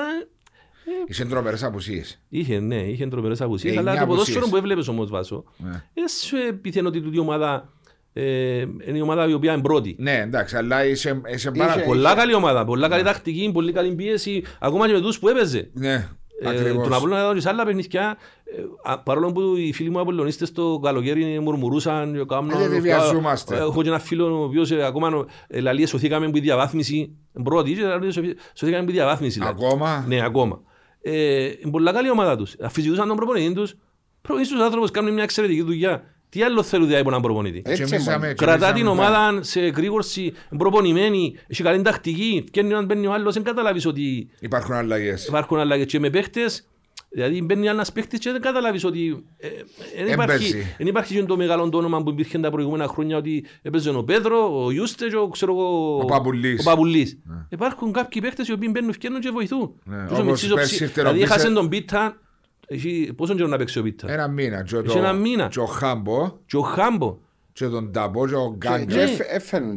Έφερνονται. Έφερνονται, ναι, και μιλούμε για καλούς παίχτες. Εντάξει, χτες δυσκολευτήκαν πολλά πρώτον ημιχρόνο. Ναι, απλώς είχε, εντάξει, αν βάλεις τις απουσίες του Πίτσα και του Χάμπου, μετά προσθεθήκαν και οι άλλες. Απλώς όταν ελείπαν του ίδιου, δεν φαίνεται ότι είχαν απουσίες. Δηλαδή, βάλαν γκολ Ταμπό, έβαλε 2-3 γκολ Ταμπό. Βοήθησαν τους τον Ταμπό, βάλαν αρκετά γκολ. Και ο Μιτσής, ο ψύχας που πήγαινε προχτές, πήγαινε μέσα 20 λεπτά. Είχε τελική, εδώ και να ασίστ, επίεζε. Καλώς πέρασε. Απλώς και εμείς ζάμε είπαμε ότι ο Τσόρνικερ Μπόις ήρθε και η τακτική που προσπάθησε να παίξει με τη Ζήλινα, το σύστημα του, άλλαξε τα τούτα μετά. Μετά τη Ζήλινα, άλλαξε το σύστημα του Ρόβου. Ναι, έβλεπε ότι δεν έφτιανε τόσο. Εμάς είπαμε και για τις μεταγραφές όταν από διάφορες εθνικότητες δώσουν να σμίξουν όλοι τούτοι. Πέσαμε έξω η αλήθεια να λέγεται με τον Απόλλωνα. Η ΑΕΚ παίζει και εκείνη εξίσου πολλά καλό ποδόσφαιρο. Η ΑΕΚ παίζει ποδόσφαιρο, είναι πολύ καλή ομάδα. Που πίσω να στήσει. Και ξέρετε ότι η ΑΕΚ παρόλο που προπονητής της είναι καινούριος, άπειρος, έχει έναν τεχνικό διευθυντή ο οποίος ξέρεις και βρίσκει λαβράκια. Έφερε κάποιους παίκτες οι οποίοι, εγώ την άξι στην προετοιμασία, θυμάστε δεν έκαμε και πολλά καλά παιχνίδια, θεωρούσατε ότι θα έχει καλή πορεία. Αλλά άρχισε να φέρει τους παίκτες Χαρά μετά την πρωταγωνιστική. Μετά την πρωταγωνιστική. Μπήκαν κάποιοι παίχτες μέσα οι οποίοι πραγματικά. Οι πιο σέντερ μπακ παιδιά είναι. Εξαιρετικοί. Μιλίσεβιτς, να μου το λέει. Μιλίσεβιτς, ναι. Παναγιά μου, εξαιρετικοί παίχτες. Σύγχρονοι, ρισκάρουν, προσέχουν. Ο τερματοφύλακας τους ο Μιτσής, μπράβο του. Ο άλλος, ο Μάμας, ο Κύπριος. Τι παίχτης είναι εκείνος. Πνευμόνια. Έχει έναν άλλον Γκουστάβο, να μου το λέω μες στο κέντρο. Το 7. Και πιάνει από τους 36άρειες. Δηλαδή, το δεν είναι ηλικία. Εγώ πάντοτε το έλεγα δεν υπάρχει θέμα ηλικίας. Υπάρχει θέμα αν μπορείς να παίξεις. Και ο Ακοράν, και ο Ντάφρυσσαγερ, και ο Τρισκόσκι. Δηλαδή, 36άρειες και παίζουν σαν έφηβοι οι άνθρωποι. Τρέχουν ώστε να μην να μαρκάρουν. Αν μπορείς να τρέχεις, αν μπορείς να παλεύκεις, αν μπορείς να βάλεις γκολ, και παίζεις ρόλο η ηλικίας. Ασφαλώς. Καμία σχέση. Ποιοι είναι οι. Και μετά πάμε. Είναι ευχάριστη έκπληξη ο Άρης. Αναμφίβολα. Όχι μόνο ευχάριστη έκπληξη. Εγώ πιστεύω ότι ο Άρης θα είναι γραμμή μέχρι το τέλος. Είναι καλή ομάδα του. Ναι. Έχει πολλά καλούς παίκτες. Ο προπονητής του που τα πέρσι έβρε μια χημία ο Γιάσος και μπράβο του. Κάνει καλή εξαιρετική δουλειά. Βλέπεις τον Άρη όχι μόνο μες στην Εξάδα, αλλά να διεκδικάζει τη θέση στην Ευρώπη. Εξάδα. Σίγουρα είμαι στην Εξάδα. Ναι. Με την ομάδα που και με το τι δείχνεις ως τώρα, δηλαδή πρέπει να έρθουν τα πάνω κάτω για να. Και πώς θα έρθουν τα πάνω κάτω, άμα η ομάδα εσύ τους παίχτες δίνουν να εκτός εξάδας. Πολλά δύσκολα. Πώς εσύ θέλει να κάνεις. Μα εγώ είπα ότι εγώ θεωρώ τον Άρη μες στην εξάδα, να μέσα σου πω ότι να θεωρήσω και κανένα πάφον και. Ολυμπιακό. Ολυμπιακός είπα σου. Σούζεται. Σούζεται φέτος, δεν είναι ο περσινός Ολυμπιακός. Αλλά η Πάφος νομίζω ότι να βγάλει μια αντίδραση για πια 3-4 αποτελέσματα έτσι. Κοίταξε, άμα η ΑΕΛ και η Ανόρθωση δεν αντιδράσουν τώρα, είναι εκτός εξάδας και ώρα να μπουν και ομάδες άλλες. Εν τούτες που νιώθεις ότι είναι η ΑΕΛ. Όπως παίζουν ως τώρα, πότε να πιάνουν. Εσύ πέντε αγωνιστικές η ΑΕΛ είναι βάλει γκολ. Εντάξει, η αλλαγή του προπονητή τώρα πρέπει να εμπιστώσουμε. Να δούμε τι θα. Η αλλαγή είπαμε ότι για άλλη ψυχολογία στην ομάδα, οι παίχτες. Διότι πλέον το τόπι. Η μπάλα είναι στα πόδια των παιχτών, σε κανέναν άλλο. Εφωνάζαμε για τον Κέρκες, έφυγε ο Κέρκες. Άντε τώρα δείξετε εσείς. Να πω και σε εσάς τώρα. Έτσι είναι. Απλώς και το ΑΠΟΕΛ ακόμα που και το ΑΠΟΕΛ έκαμε και 5 παιχνίδια ήττιον τώρα. 6. Αλλά 3 νίκες, 3 ισοπαλίες. Ναι, 3 νίκες, 3 ισοπαλίες. Και το ΑΠΟΕΛ ακόμα έδειχνε ότι είναι το ΑΠΟΕΛ των προηγούμενων. Ναι, αλλά επηρεάστηκε το ΑΠΟΕΛ που τα τραυματισμούς. Επηρεάστηκε. Απλώς σταθεροποιήθηκε. Εγώ νομίζω το ΑΠΟΕΛ είναι ανεξάδα. Για απόψη μου εμένα. Να είναι το ΑΠΟΕΛ εξάδα. Έχει το υλικό για να είναι εξάδα. Θα είναι εξάδα και θα διεκδικήσει. Η μόνη που ένα αμφισβήσει είναι η Ανόρθωση και η. Περισσότερο η ΑΕΛ. Όπως δείχνουν τα πράγματα, περισσότερο είναι η ΑΕΛ. Είμαστε το ίδιο παρανομαστή βάσο. Ναι, αλλά έναν πόντο διαφορά. Εικόνα, ναι. Εγώ βλέπα ότι η ομάδα του της ΑΕΛ, όπως είναι τώρα, δεν έχει προοπτική. Δηλαδή δεν μπορεί να δεις. Και νομίζω ότι γίνηκαν και κάποια λάθη. Βάλε, ευκάλε στην προσπάθεια. Να αλλάξει το κλίμα. Έβαλε τον έναν, ευκάλε τον άλλον. Και ως που εμείς και έξω, κατάζαν τα μούτρα του ή έπεφτε η ψυχολογία του, έβαλε τον άλλον να παίξει που διάστηκε την ευκαιρία. Εν έπαιζε, ξανά βγάλες τον, έβαλες άλλον. Κάποιους εξαφάνισες, τον Άντωνη του Γεωργίου. Πρέπει να εξαφανίσεις. Στο αδυναμία τον Άντωνη του Γεωργίου. Ούτε τον ξέρω τον Μίτσι, ούτε τον είδα. Όχι, είσαι στο αδυναμία από ιστορικά. Όταν τον είδα και έπαιζε, λυπά, πράγμα, τόσο παίχτης δεν το ήρθε στην ΑΕΛ. Ναι, έπαιζαν αριστερά και παίξαν. Έκαναν την πλευρά ολόκληρη. Και βλέπω τον Μπελέα που να παίζει. Ο άνθρωπος μπορεί να τριπλάρει έναν παίχτη. Ποιος είναι ο παίχτης που σου, ενώ ο αγαπημένος σου παίχτης που είναι αυτή τη στιγμή. Κοίταξε. Που σου αρέσει και ο Θωρής. Εμένα ο Ριέρα άρεσε μου πάρα πολλά πέρσι όταν ήρθε. Παίχτης αρχοντικός, εδιάν βγάζε το παιχνίδι, το στυλ του. Ήταν ηγέτης. Ο Μεντόγεβιτς είναι μια προσωπικότητα μες στο γήπεδο. Άρα είναι ο Μεντόγεβιτς και ο Ριέρα οι δύο παίχτες. Ναι. Εντάξει, και ο Τόρες αρέσκει μου. Ο περσινός Τόρες. Ο περσινός Τόρες ήταν εξαιρετικός. Βοήθησαν, πήγαινε μπροστά. Ο Μινάς, να μην ξεχάσουμε τους Κυπρέους μας τους άλλους. Ταλαιπωρήθηκε. Ο Μινάς ταλαιπωρήθηκε, αλλά πάρα πολύ καλός παίχτης. Όταν ξέρα πίσω, είναι παίχτης που σου. Περνά παρατήρητος για μένα. Ήταν και η θέση που έπαιζες κάπως. Μα επειδή παίζεις τη διάθεση την πρώτα πήγε, περνά παρατηρήτη. Πέ μου τι διαφορά έκαμε, ας πούμε, ο Τεξέρα με κάποιον άλλον παίχτη. Εντάξει, είχε φορές. Εντάξει, ο Τεξέρα, οι πλανικές συνθήκες. Σε όλες τις φάσεις συστατικές είναι απόν. Α, ναι. Ναι, υπό κανονικές συνθήκες ήταν δεξί μπακ. Και είναι οι περιστάσεις που έπιε στο ΠΕΡ. Είμαστε και χρόνια που παίζεις τώρα. Ναι, αλλά είναι δεξί μπακ που είστε στην ΑΕΛ. Για να αντικαταστήσει το δεύτερο. Ενώ όντως ας πούμε, πας στα αρκούρα του Ιωγόν, τρώα μωρά. Μιλάς για τον Ιωγόν, για μένα ο Ιωγόν ήταν ο καλύτερος παίκτης στόπερ που επέρασε από την Κύπρο. Ο Ιωγόν, α, καλύτερος που τον Καρλάου νιώθεις. Καλύτερος, βάσο μου. Τον Καρλάου ήταν καμία σχέση. Κοιτάξτε, ο Ιωγόν ήταν πολύ γρήγορος. Πολλά γρήγορος και αντιλαμβάνεται πολλά εύκολα τις φάσεις. Έκανε όμως, ο Ιωγόν έκανε σουλάθη σε κέρια σημεία του παιχνιδιού, ενώ η εικόνα του έφκαλεν έξω ήταν ότι γίνεται με τους παίκτες να βγάλω, αλλά είχες μια ομάδα η οποία στις στατικές φάσεις έβρεξες ποιο να μαρκάρεις. Βάσο, εγώ επειδή όταν είχες σκοράρει. Η Ντόσα, ο Ουόν, ο Βοού, ο Ντεντέ. Το 77 Ντεντέ, ναι. Ναι, ο Ουόν επειδή έζησα το σαν προβοητής στην ΑΕΛ, και έβλεπα τον εις στις προπονήσεις, έβλεπα τον εις στα παιχνίδια, άλλο να είσαι. Ένιωθες μια ασφάλεια η οποία. Και τι σου έδιενε τούτο. Έδιενε σου την πολυτέλεια να πιέζεις ψηλά συνέχεια. Δεν ήξερες πίσω να βγω. Ήξερες ότι πίσω είχες ταχύτητα. Δηλαδή και να φύγεις στην κόντρα. Να καλύψει χώρους. Περπαϊτός που σε φτάνει. Αλλά ήταν και καλός με την μπάλα, ήξερε μάπα, ήταν έξυπνος. Ακαλύψει χώρους. Τον Ντόσα. Ξεκινάνε το παιχνίδι που πίσω για τότε. Ο Ντόσα, ενώ ο Όμπον έκαμε τον Ντόσα. Δηλαδή τα παιχνίδια. Βοήθησε το. Ο Ντόσα έκαμε πάρα πολλά λάθη μέσα στο παιχνίδι του. Ο Ντόσα όταν ήταν τυχερός που βρήκε τον πάμπο. Εντάξει. Γιατί πολλά σημαντικό κομμάτι είναι ο προπονητής. Ο πάμπος τούτους τους παίκτες γαλούχησε τους. Εντάξει. Και ο Ντόσα ξέρετε πέντε, παίζουν έξι. Ναι, ναι, εντάξει. Ψύχο είναι τους να δώσουν το μάξιμο και κάτι παραπάνω. Εσένα η δουλειά σου τούτη γίνει. Εσύ θέλω να κάνεις τίποτα άλλο. Εν τούτον που λέω με τον... Ξανάρχομαι πίσω στο Βοζίνια. Όταν ήρθε ο Πάμπος στην ΑΕΡ το 12, ο Ντεκρά, έκαναν μας στις αρχές, έκαναν μας και εκείνος έτσι, πασάρεις και στο πίσω, θυμάσαι, πέρα τριπλάρι, έκαναν μας το μια φορά και δεύτερη φορά. Δεν το ξανακάμε. Γιατί εγώ πιστεύω ότι θα τον εφώναξε ο Πάμπο και θα του πει: «Ακόμα σου πρέπει να κάνει τη δουλειά σου, είναι playmaker. Σε να δουλειά σου είναι τερμοφύλακα. Όμω τριπλαρίσκε τελευταίο παίχτη». Ο Βοζίνια έκαμε το 1, 2, 5, 10. Έκαμε το συνέχεια. Τι γίνεται να το κάνεις. Θέλει να παίξει δεκάρι ο άνθρωπος. Δεν είναι μόνο γκάου. Να παίξει την προπόνηση, ρε λάλη σου. Εσύ που σου λείπερο και πιένουν στην κόφκι τσακάνει σαν καλά. Εγώ δεν είναι κόφκι. Εγώ άμα νιώθα ότι μου πίεση, ελάλε μου προπονητή. Ματσούκοστη και πας στην Κερκίδα να δούμε να αυξήσεις. Ναι, διότι εγώ ήμουν και εγώ ευτυχισμένος που έκοψα προπονητές σαν τον Πανίκο τον Ιακώβου. Ο Πανίκος Ιακώβου ήταν δάσκαλος, παστούν τα πράγματα. Δηλαδή τακτική και να σε διδάξει, επειδή έπαιξαν και ο ίδιος στην ίδια θέση. Ο Πανίκος Ιακώβου έπαιξε στην ανορθωσή. Ναι, ναι, στην ανορθωσή στον Πλαθηναϊκό.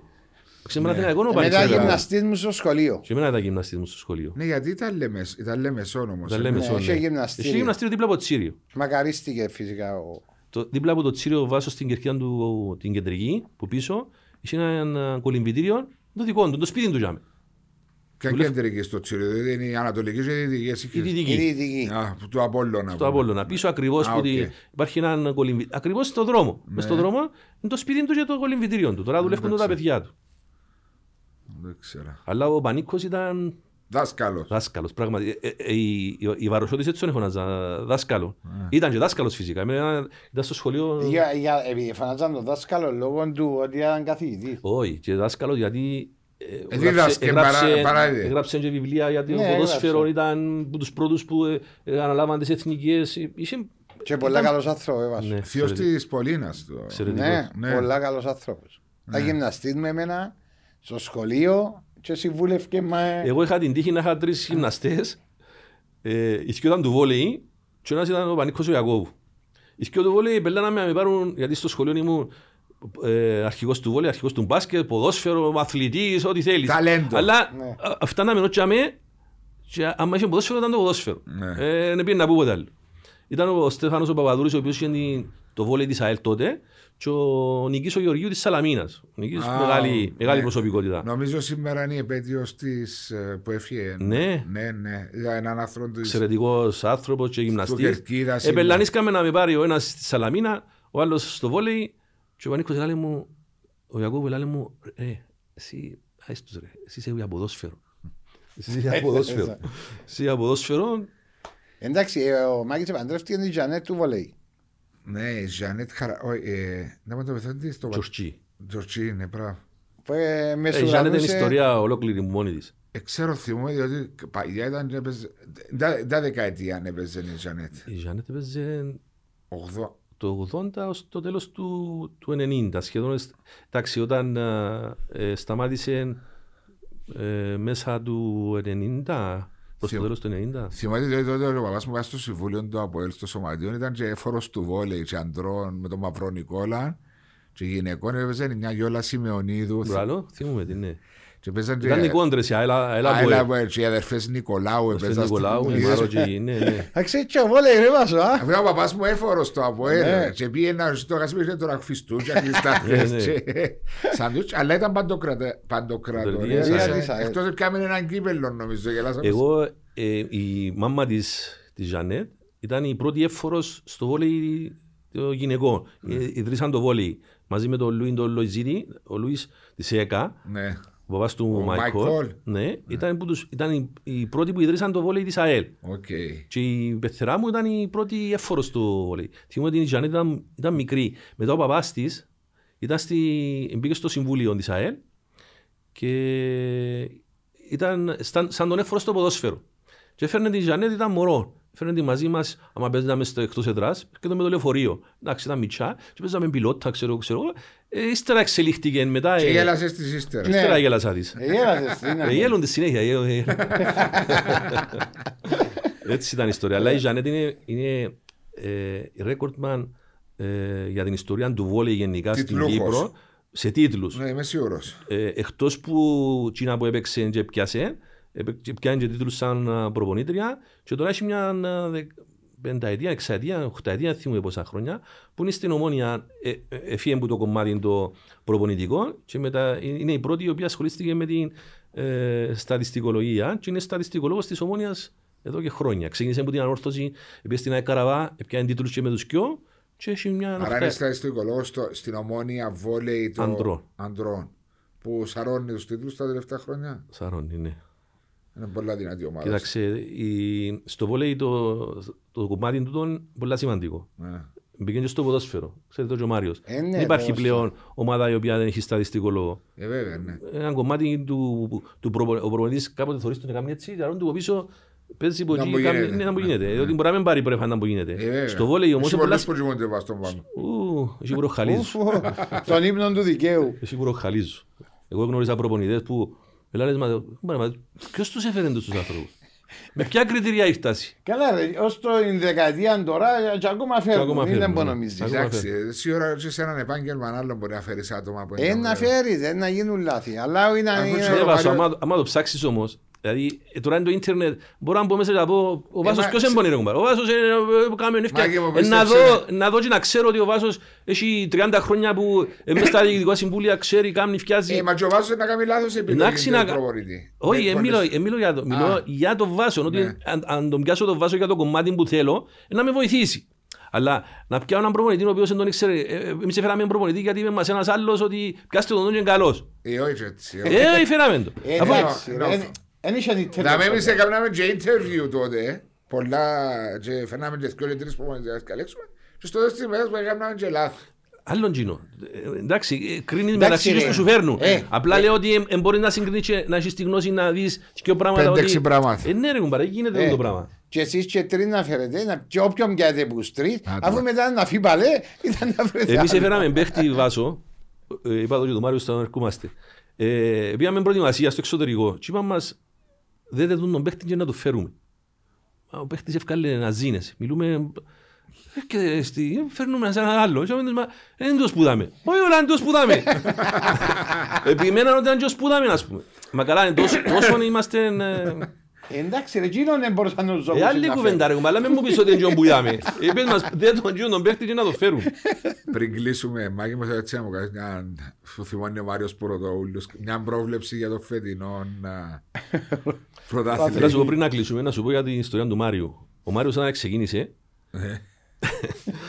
είχαμε 4 Μάριους μες στην ομάδα. Χριστοδούλου, Δημητρίου. Ο προπονητής έλεγε,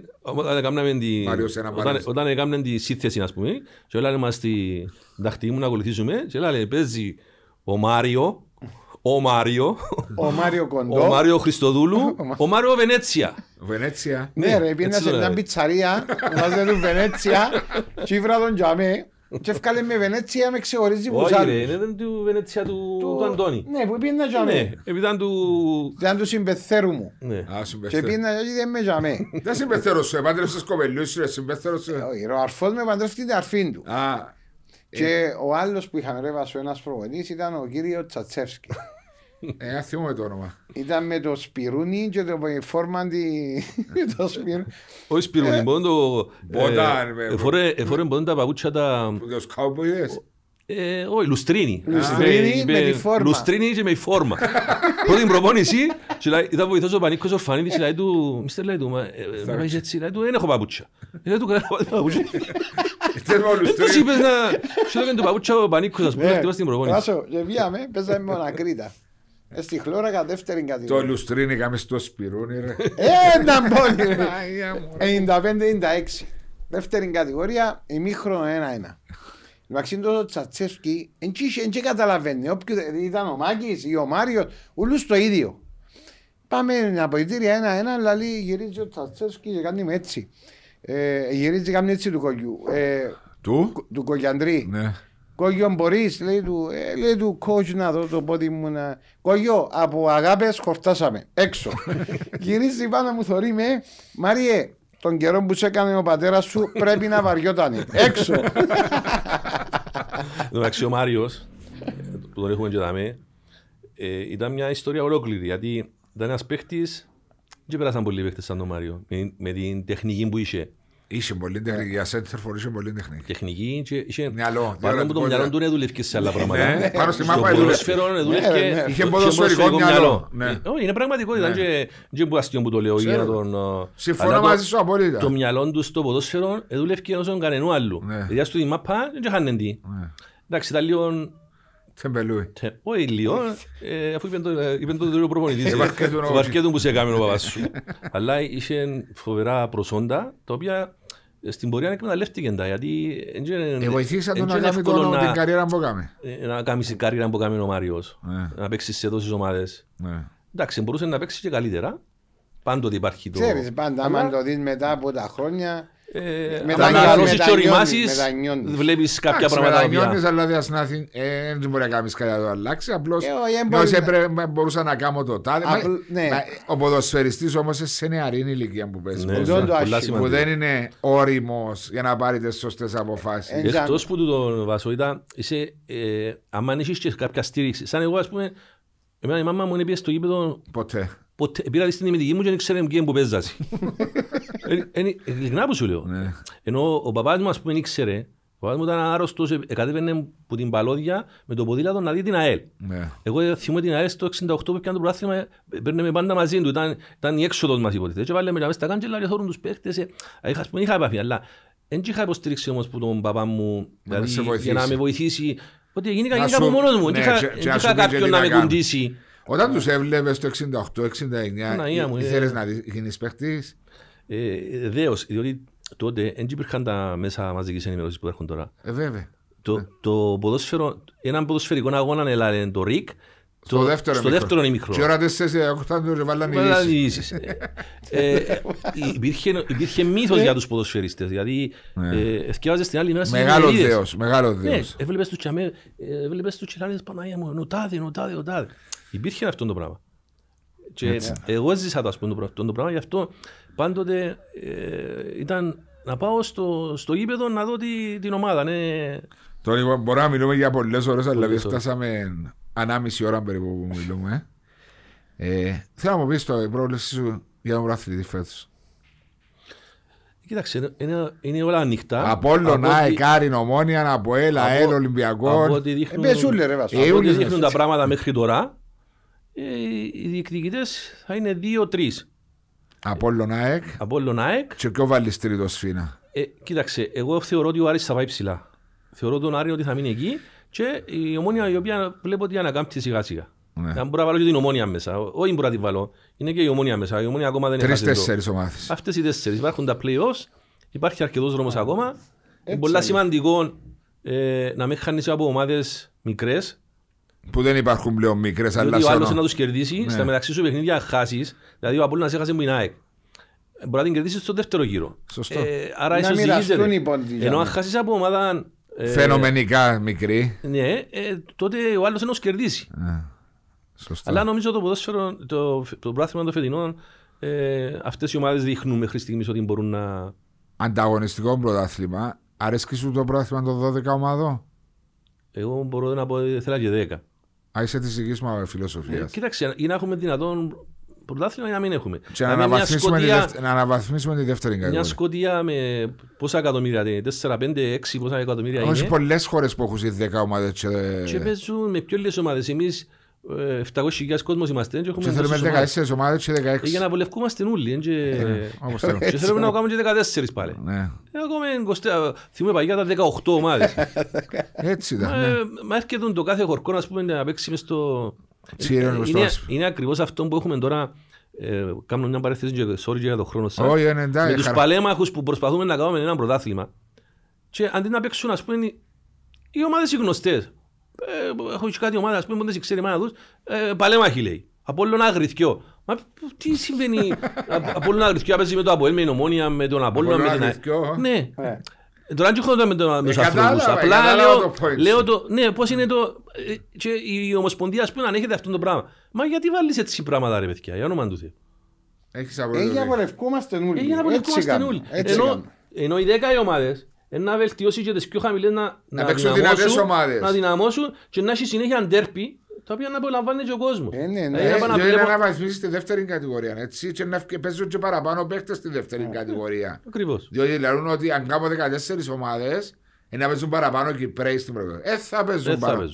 Ξένοι να παίζουν. Όχι, δεν είναι να παίζουν. Απλώς ο Κυπραίος όταν δυναμώνει, που λέμε συμφωνώ και εγώ, δεν διαφωνώ με τις 12 ή τις 10 ομάδες.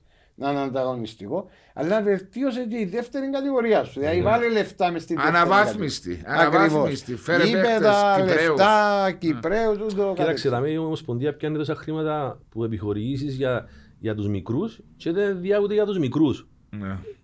Μα αφού οι μικροί είναι το μέλλον. Γιατί ταλέντο υπάρχει. Πάντοτε υπήρχε το ταλέντο.